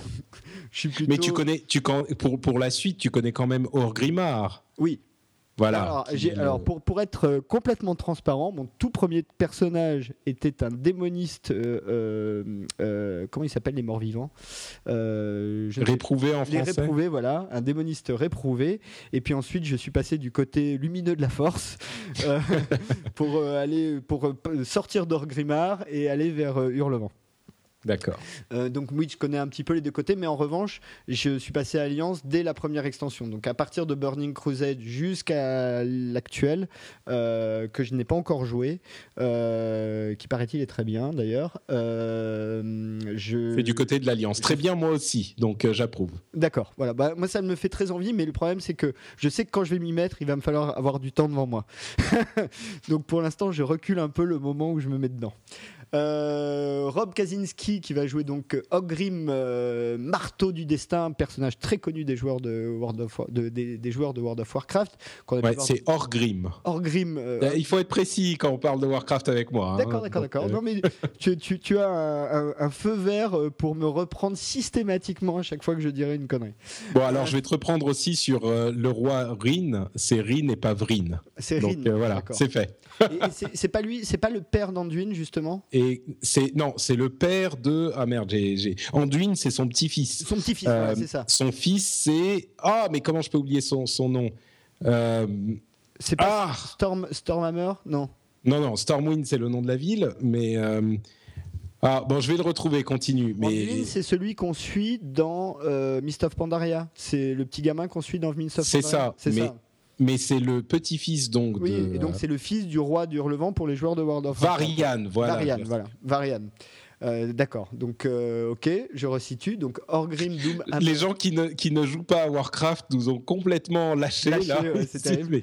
De quoi ils parlent? Euh, donc qu'on a pu voir dans Pacific Rim et True Blood et enfin Paula Patton qui va jouer Garona Alforsen qu'on a pu voir dans Déjà Vu de Tony Scott et Mirror d'Alexandre Aja. Il y aura une Alors c'est c'est Garona Halforken Alforken parce que c'est half orc parce que c'est une demi orc Garona. et c'est une magicienne non?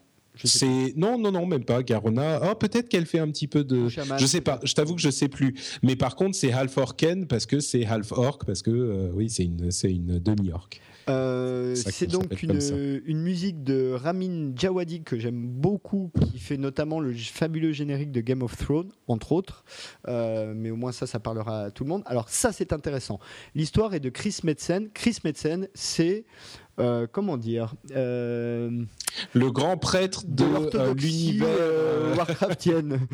bah de tous les, de tous les, les, de toutes les histoires des jeux Blizzard en fait. C'est lui qui est, bah, il faisait partie, il est rentré très vite dans la société il y a un petit peu plus d'une vingtaine d'années maintenant, et il se, il s'occupe de surveiller, de voir l'ensemble des orientations. Enfin, c'est lui qui écrivait au départ toutes les histoires, qui étaient évidemment au début très basiques comme on l'aura compris. Euh, et c'est lui qui s'occupe de surveiller tout ça. C'est un vice-président de la boîte. Euh, et c'est lui qui s'occupe de surveiller tout ça pour toutes les franchises euh, de, de, la société. Mais c'est intéressant par rapport à ce qu'on disait en, tout début de, de Théma, c'est que là, pour le coup, il y a vraiment le gardien du temple qui est impliqué dans l'écriture du film. Il n'est pas tout seul il y a euh, Charlie Witt et Duncan Jones. Alors bon, Duncan Jones, on l'a dit. Charlie Witt, euh, il a notamment euh, écrit Kepax, qui est pas un grand grand film, et Blood Diamond, qui là est déjà un, petit peu mieux.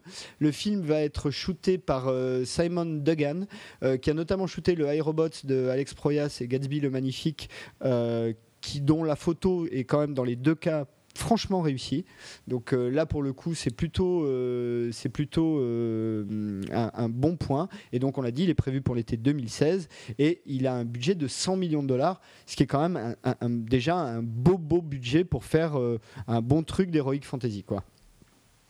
Donc, et pour revenir à l'histoire, le film va raconter le premier affrontement entre les orques et les humains, sachant que alors là, encore une fois, arrête-moi si je dis des bêtises, mais dans le monde de Warcraft, les orques viennent d'une autre dimension ou d'une autre planète. Enfin, ils viennent pas du monde de Warcraft originellement, de Azeroth en tout cas. C'est ça. Dans, le monde de Warcraft, euh, pour schématiser, c'est des aliens verts en fait, les orques. Donc, euh, ça. peut paraître un petit peu ridicule, mais ça fonctionne très bien dans, cet univers. Euh, sont effectivement des, habitants d'une autre planète, une race d'une autre planète, qui a euh, joué avec des énergies nécromantiques et qui a ouvert un portail pour voyager d'une planète à l'autre en fait. Et ils font une invasion de la planète des humains qui s'appelle Euh, et c'est de là que, vient l'origine du conflit. Et, donc, si j'ai bien suivi l'histoire, le, script de base reprend en gros la trame du premier jeu Warcraft, qui, rappelons-le, les, Warcraft 1, 2 et 3 euh, sont des jeux de stratégie en temps réel. Tout à fait, ouais. Hein, euh, ce n'est pas des jeux de rôle multijoueurs en ligne, c'est vraiment des jeux de stratégie en temps réel. Pour ceux qui jouent aux jeux contemporains, c'est le même type de système que StarCraft qui est la version SF en fait de Warcraft. En quelque sorte, oui. Pour, voilà, pour, euh, pour faire simple. Euh, alors, Warcraft, est-ce que tu, déjà, est-ce que tu as vu le teaser? Puisqu'il y a un teaser qui a été diffusé à la dernière BlizzCon. BlizzCon euh, et qu'est-ce que tu en as pensé si tu l'as vu? Alors je l'ai vu, oui. Euh, il était diffusé euh, dans un théâtre complètement fermé, euh, avec impossibilité de filmer. C'était très exclusif, tout ça. Je crois qu'il y a une version qui s'est retrouvée sur le net. Peut-être même que c'était à la Comic Con qu'ils l'ont autorisé. En fait, ce qui, est, ce qui était assez saisissant dans le, ce, ce, teaser, c'est qu'on avait une imagerie qui était euh, pas réel, qui n'était pas du photoréalisme comme on peut le voir dans d'autres euh, dans d'autres films. C'est-à-dire que même quand on fait du de la fantasy, euh, de l'héroïque fantasy, des mondes qui n'existent pas, on, on, essaye généralement de se rapprocher de quelque chose de réaliste, de, la manière dont ça, existerait, dont ça, de ce à quoi ça ressemblerait si ça existait.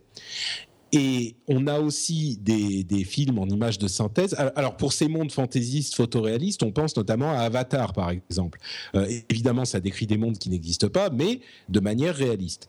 Euh, on a aussi de l'autre côté des, réalisations des films en, images de synthèse qui sont là bah, simplement en images de synthèse, même si on va parfois vers le photoréalisme, on, voit clairement que c'est pas quelque chose de, réel, on a euh, des proportions différentes, etc.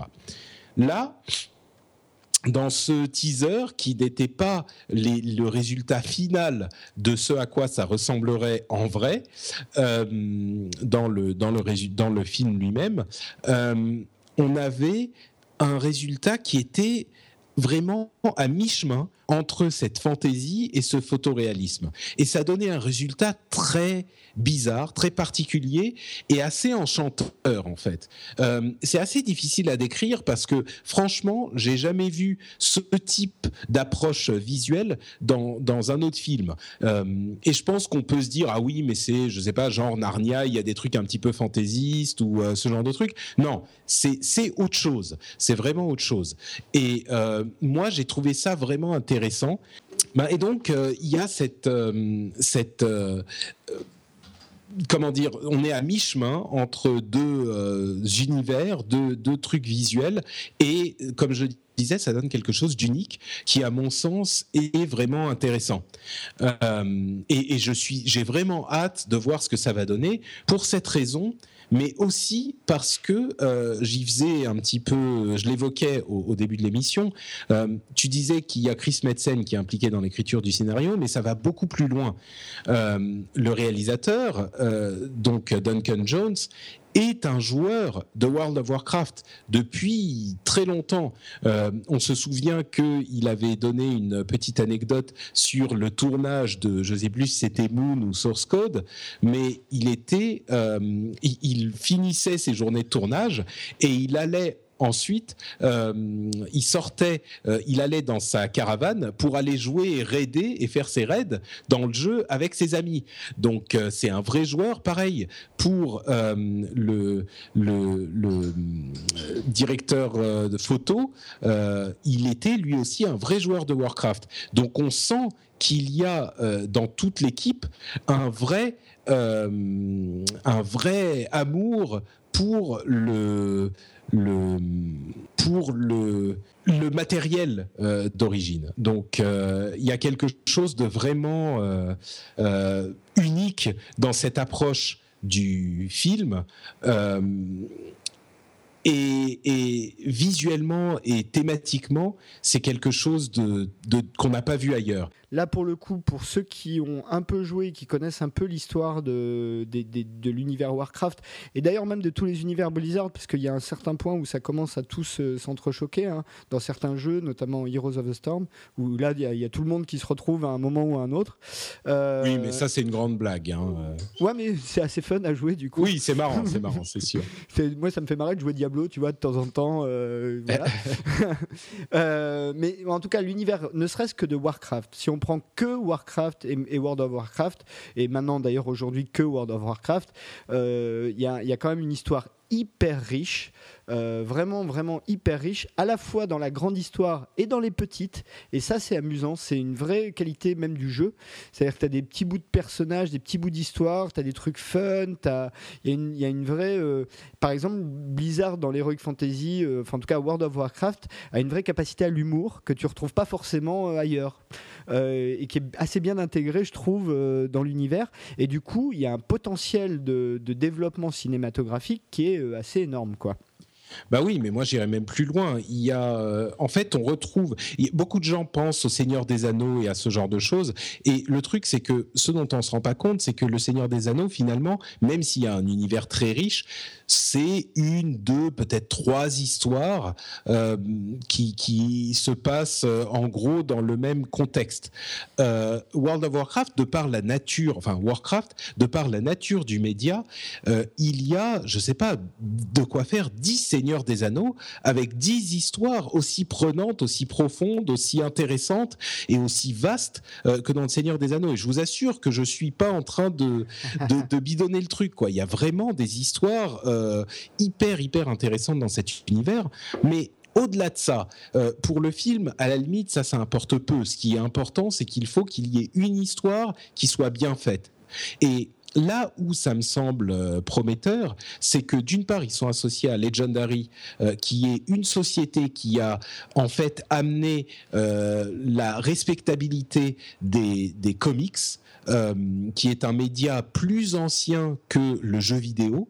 Euh, on a évidemment, on sait que les comics existent depuis très longtemps, euh, depuis, je ne sais pas, les années 40, 50, et qu'il y a une sorte de d'explosion depuis les années 60 ou 70. et entre Legendary avec des films comme 300 ou The Dark Knight ou Watchmen, on a eu une vraie des gens qui faisaient ça de manière vraiment intelligente et euh, attentionné. je peux juste t'interrompre une seconde là-dessus euh, parce que euh, ça reprend un petit peu mon petit coup de gueule de l'émission dernière. Legendary Pictures a un deal avec Warner Studio pour produire et, des films ensemble. Hein. Warner et Legendary fonctionnent un petit peu ensemble et Warner est propriétaire de DC Comics complètement. Time Warner, la holding, possède DC Comics. Donc c'est pour ça que Legendary a fait euh, Batman Begins, Superman Returns, euh, mais aussi 300 par exemple, l'adaptation de, Miller, qui est aussi une adaptation de comics, hein, on l'oublie. Euh, voilà, donc pardon, continue, mais je voulais juste repréciser ça. Il y, a, aussi une structure industrielle qui leur, permet, qui leur a permis aussi de faire ça, c'est-à-dire que par nature, avec le deal avec Warner, ils ont accès à tous les droits de, des personnages d'ici. Non, bien sûr, mais ça change rien au fait qu'ils ont non, pas du tout, pas du tout, et ils l'ont fait très bien. C'est ça. juste pour mettre un peu le contexte. D'accord. Et, effectivement, cette société a, euh, on sent qu'il y a euh, un, véritable respect, un véritable amour pour le matériel de base, euh, et donc ils font les choses très très bien, ou en tout cas ils on sent qu'ils essayent de, faire les choses très très bien dans ce dans ce contexte. Et à mon sens, c'est exactement s'il y avait eu une société euh, pour faire euh, un film sur le jeu vidéo où je me serais dit bon bah ceux-là ils peuvent réussir, euh, ça serait Legendary. associé à Blizzard, qui est une société qui a évidemment tout mon respect, et en plus Duncan Jones, qui est un réalisateur très capable, intéressant, qui a une vraie vision de réalisateur et qui en plus était un joueur et est un joueur de World of Warcraft, je me dis qu'on est peut-être à un moment dans, dans l'histoire de, du cinéma et dans l'avènement de la geekerie euh, dans les univers cinématographiques qu'on a vu et on y revient forcément toujours euh, avec les films Marvel parce que ils, marquent vraiment un tournant euh, dans, dans l'approche qu'a le cinéma de ce type de, de, de matériel. Donc peut-être qu'on arrive à un moment où les films euh, de jeux vidéo ne seront plus traités par-dessus la jambe, mais auront un potentiel important. Et on parlait de Uncharted euh, il y a, je crois, il y a, quelques minutes. Euh, là aussi, on a une vraie opportunité. Et peut-être que si on a deux, trois films comme ça qui réussissent bien dans l'univers du jeu vidéo, on va arriver à des adaptations qui ne seront plus euh, ridicules ou risibles, mais euh, des adaptations qui mettront en valeur le, matériel de base. Quoi. Bah, euh, je crois qu'on peut même conclure là-dessus, puisque effectivement, hein, le, gros point positif de Warcraft, bon, déjà, c'est qu'il y a un potentiel de 10 millions de joueurs, hein, c'est ça, ou pas loin. Alors, y a, les chiffres officiels annoncent qu'il y a eu au moins 100 millions de personnes qui ont joué à World of Warcraft. Donc euh, oui, ça fait, ça fait du monde. Il y a un gros potentiel euh, de, public qui iront au moins voir ce film, mais du coup, il y a aussi un gros challenge sur les épaules euh, et du studio et de Duncan Jones, parce que là, là ça serait compliqué de décevoir. et, et c'est vrai que là, pour le coup, il y a le, le bon triptyque, c'est-à-dire des gens qui savent écrire des histoires, un studio solide pour produire un film à gros budget. Il faut ça pour du Warcraft, et euh, un réalisateur qui n'est pas un yes man euh, quelconque, qui a euh, de la perspective, qui, a, qui peut amener des choses, même si honnêtement, c'est pas forcément le, plus, le, rapport le plus évident Duncan Jones Warcraft comme ça sur le papier. Mais après, après tout, pourquoi pas Écoute, je sais que tu es un petit peu pressé, donc on, on va peut-être passer directement à la partie magazine, comme ça je te libère dans les temps. D'accord, non mais il n'y a pas de souci, j'ai quelques minutes quand même. Euh, mais en tout cas, euh, peut-être pour dire, Warcraft sera peut-être euh, enfin une adaptation intelligente et cinématographiquement intéressante d'un jeu vidéo à venir l'été prochain. Donc, enfin pas l'été ah bah, prochain, j'espère. L'été 2016 d'ailleurs. C'est ça.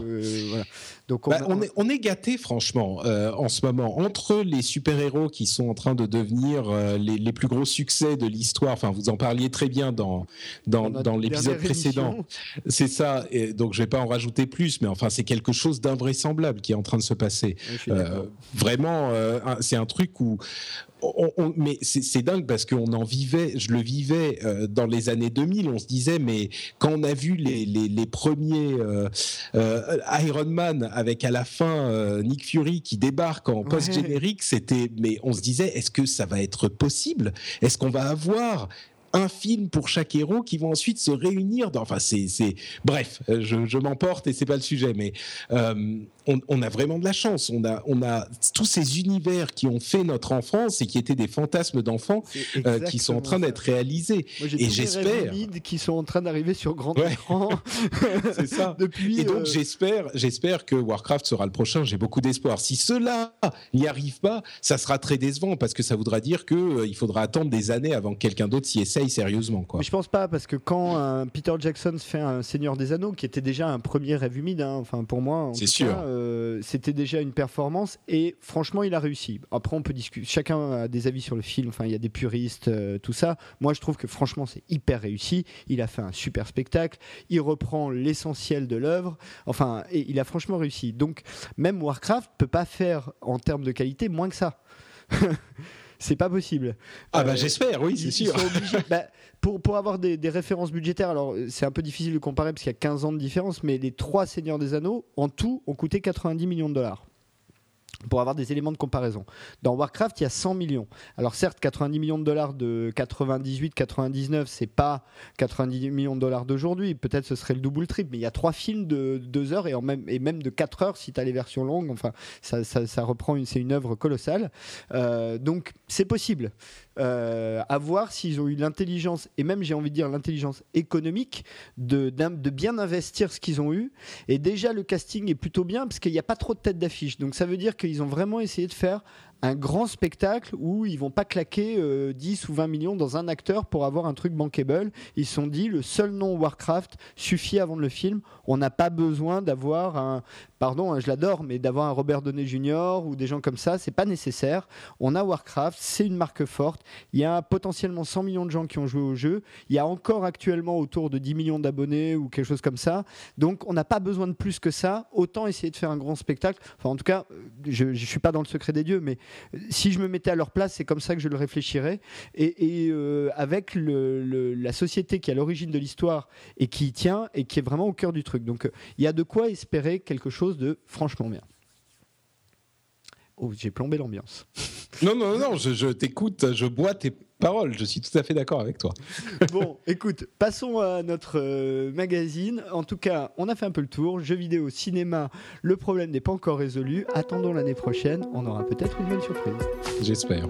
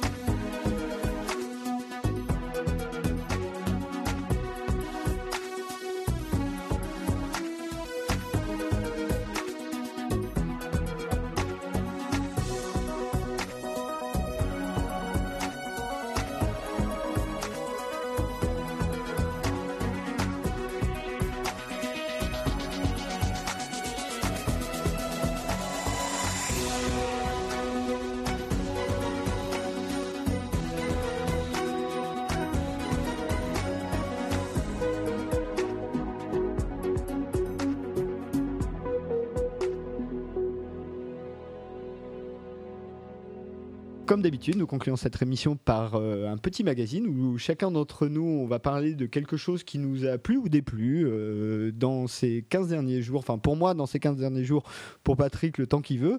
Euh, et bah, écoute, honneur aux invités. De quoi vas-tu nous parler, Patrick? Alors oui, effectivement, moi, c'est pas ces 15 derniers jours, mais c'est un petit peu dans le thème euh, euh, culture geek, euh, super-héros, pas tout à fait jeux vidéo, mais, mais quand même. c'est un comic qui s'appelle Invincible, ou Invincible en anglais, qui est un comic que j'aime vraiment beaucoup, qui est un comic d'un auteur que la plupart de tes auditeurs connaîtront, je pense, puisqu'il s'appelle Robert Kirkman. Oh Et Robert Kirkman, c'est le génie qui a écrit The Walking Dead, donc euh, qui est devenu une immense industrie à, lui tout seul. D'ailleurs, toujours impliqué dans la série euh, Kirkman.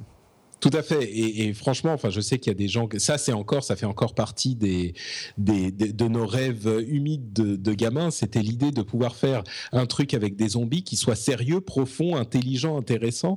Et, euh, et moi, je, je, suis très très fan de la série, même si euh, je sais qu'il y a des gens qui trouvent qu'il y a des moments un peu euh, un peu mollassons. Moi, je trouve que les moments mollassons, ne, d'une part, fonctionnent et d'autre part rendent les moments moins mollassons intéressants. Et c'est ce qu'il faut et à vrai dire, c'est un petit peu ce que je reproche à Avengers 2. Euh, il y, a un peu trop d'action. Mais bon, bref. Vu, je l'ai pas encore vu. On en rediscutera. Euh, mais donc, Robert Kirkman, qui a euh, une, immense intelligence d'écriture, en ce sens qu'il connaît parfaitement la culture de laquelle il vient.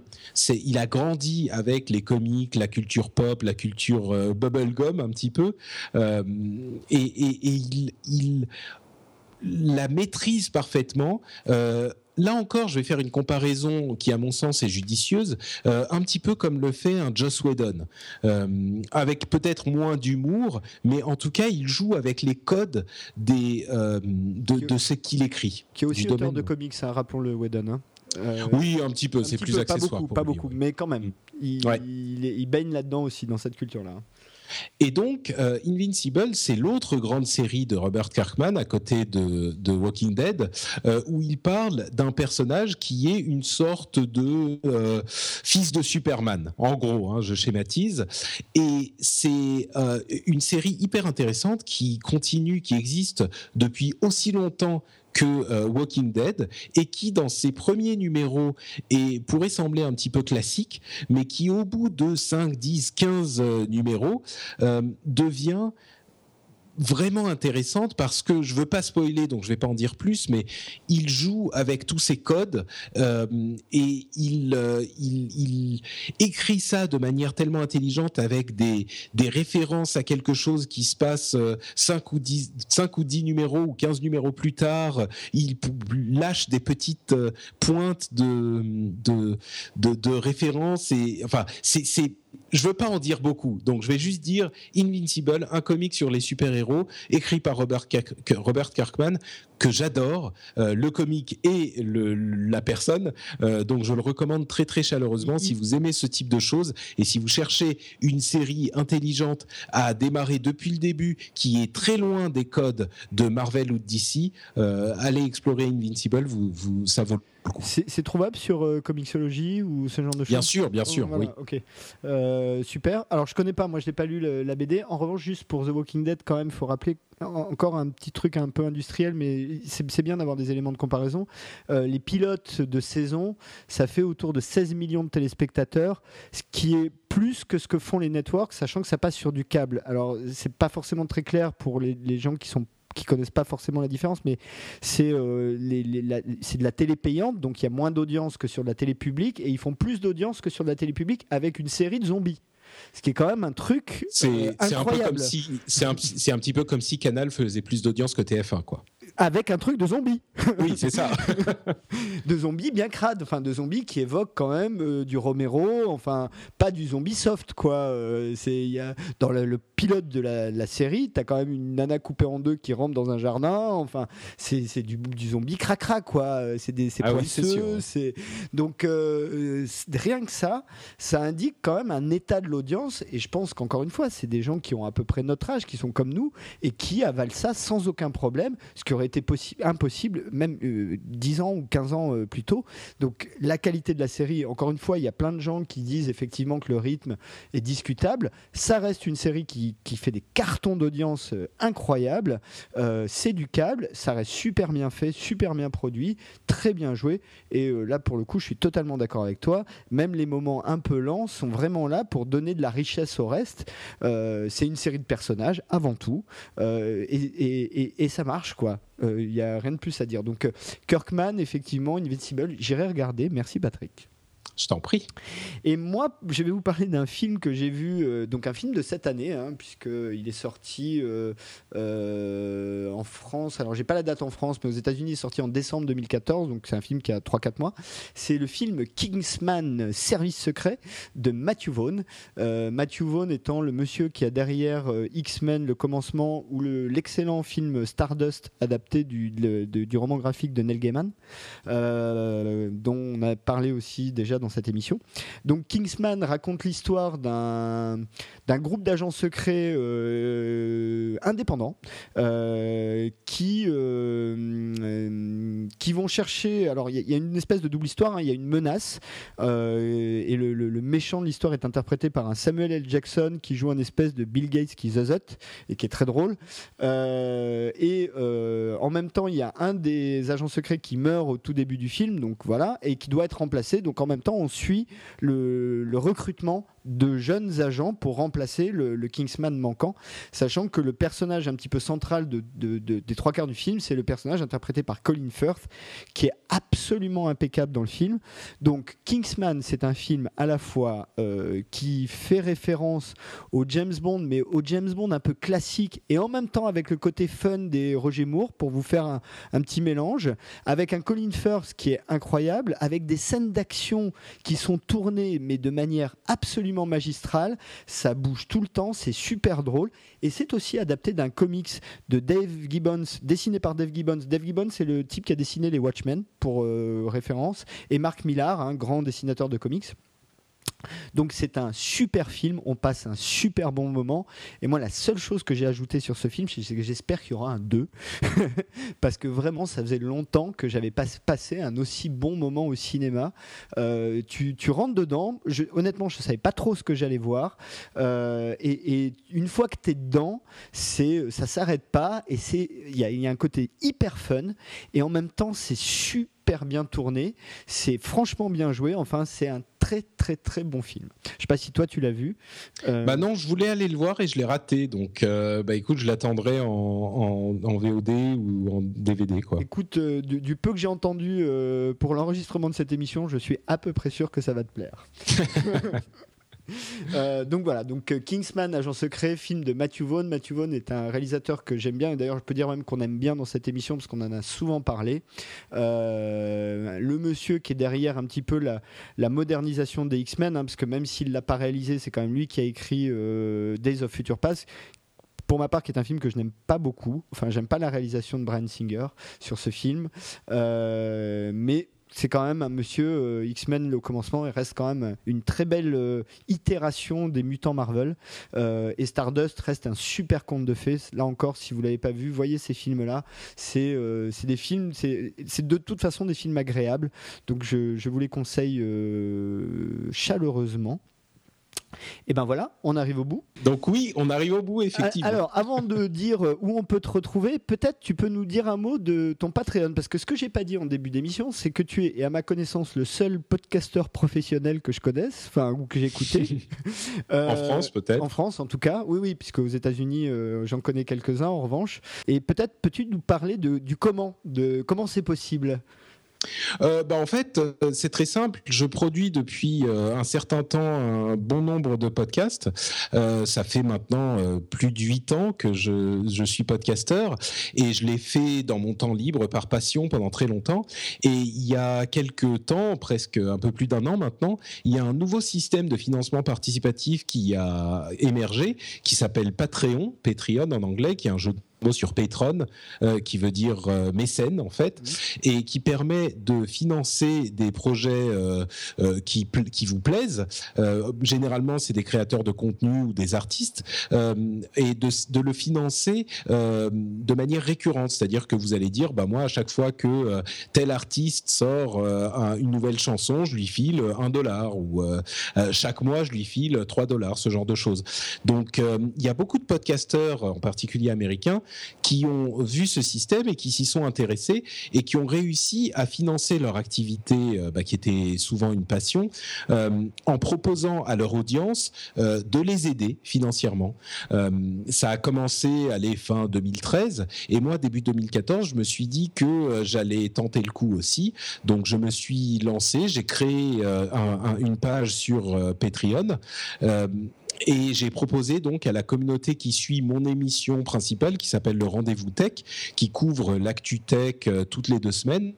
Euh, donc j'ai proposé à mes auditeurs de participer au financement de l'émission.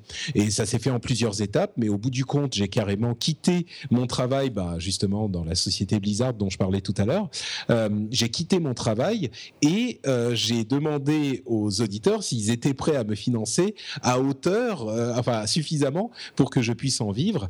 Euh, et à mon, ma, grande surprise et à ma grande euh, euh, tranquillisation, les, auditeurs ont répondu présent très vite, plus vite que je pensais. et donc j'ai réussi effectivement à, à, en, à, en, vivre. Je réussis maintenant à en vivre. et le, le, Patreon existe toujours. Donc si les auditeurs apprécient suffisamment l'émission, s'ils pensent qu'elle leur apporte quelque chose, elle leur apporte une certaine valeur, d'information, de distraction, de, ce que c'est, euh, eh ben ils peuvent euh, contribuer un dollar, deux dollars, trois dollars, ce que c'est par épisode, euh, parce que le système est américain, hein, c'est pour ça que je parle en dollars. Et, et voilà, et ça permet de, que je fasse ce, ce travail vraiment au quotidien, tous les jours. Donc je fais plein d'émissions différentes, et c'est grâce aux auditeurs qui décident que ils veulent me soutenir. Donc c'est un système intéressant et, et, hyper motivant quoi pour moi et, le, fait que ça réussisse aussi bien, euh, ça prouve que les éditeurs de podcasts sont vraiment des gens de, qualité, quoi, que qu'ils sont prêts à mettre la main à la pâte et au portefeuille pour soutenir euh, ce qu'ils aiment. Et, là, on doit s'approcher des un an du Patreon, hein, pas du moment où tu as quitté ton job, mais du lancement du Patreon. Hein. on doit être à quoi C'était juin ou quelque chose comme ça de l'année dernière? Non, en fait, je l'ai lancé même plus tôt que ça. Je l'avais lancé en février ou en mars, je crois. Bah, alors, du coup, au bilan d'un an, euh, parce que ce qu'il faut dire aussi, c'est que les, gens décident hein, de, comment ils continuent sur la durée. Est-ce que sur la durée, ça, continue correctement ou est-ce qu'il, enfin, comment ça, ça marche toujours bien Tout va bien? Ah bah oui, pour le moment tout va bien, oui. Euh, il y a des gens qui s'arrêtent bien sûr parce que les gens s'engagent euh, sur le, site, mais ils s'engagent pas sur une durée précise. Ils peuvent s'arrêter quand ils veulent. Mm. Euh, donc il y a des gens qui s'arrêtent bien sûr. Il y a d'autres personnes qui viennent contribuer. Il y a des gens qui donnaient plus, qui se mettent à donner moins. Il y a des gens qui donnaient moins, qui se mettent à donner plus. il y a des gens qui pouvaient pas se permettre de donner, qui finalement le peuvent et vont se précipiter sur le site pour pour contribuer. Euh, à l'opposé, il y a des gens qui, qui pouvaient donner et puis qui se retrouvent dans une position plus difficile et qui s'arrêtent ou qui réduisent. Mais dans l'ensemble, euh, c'est plutôt stable.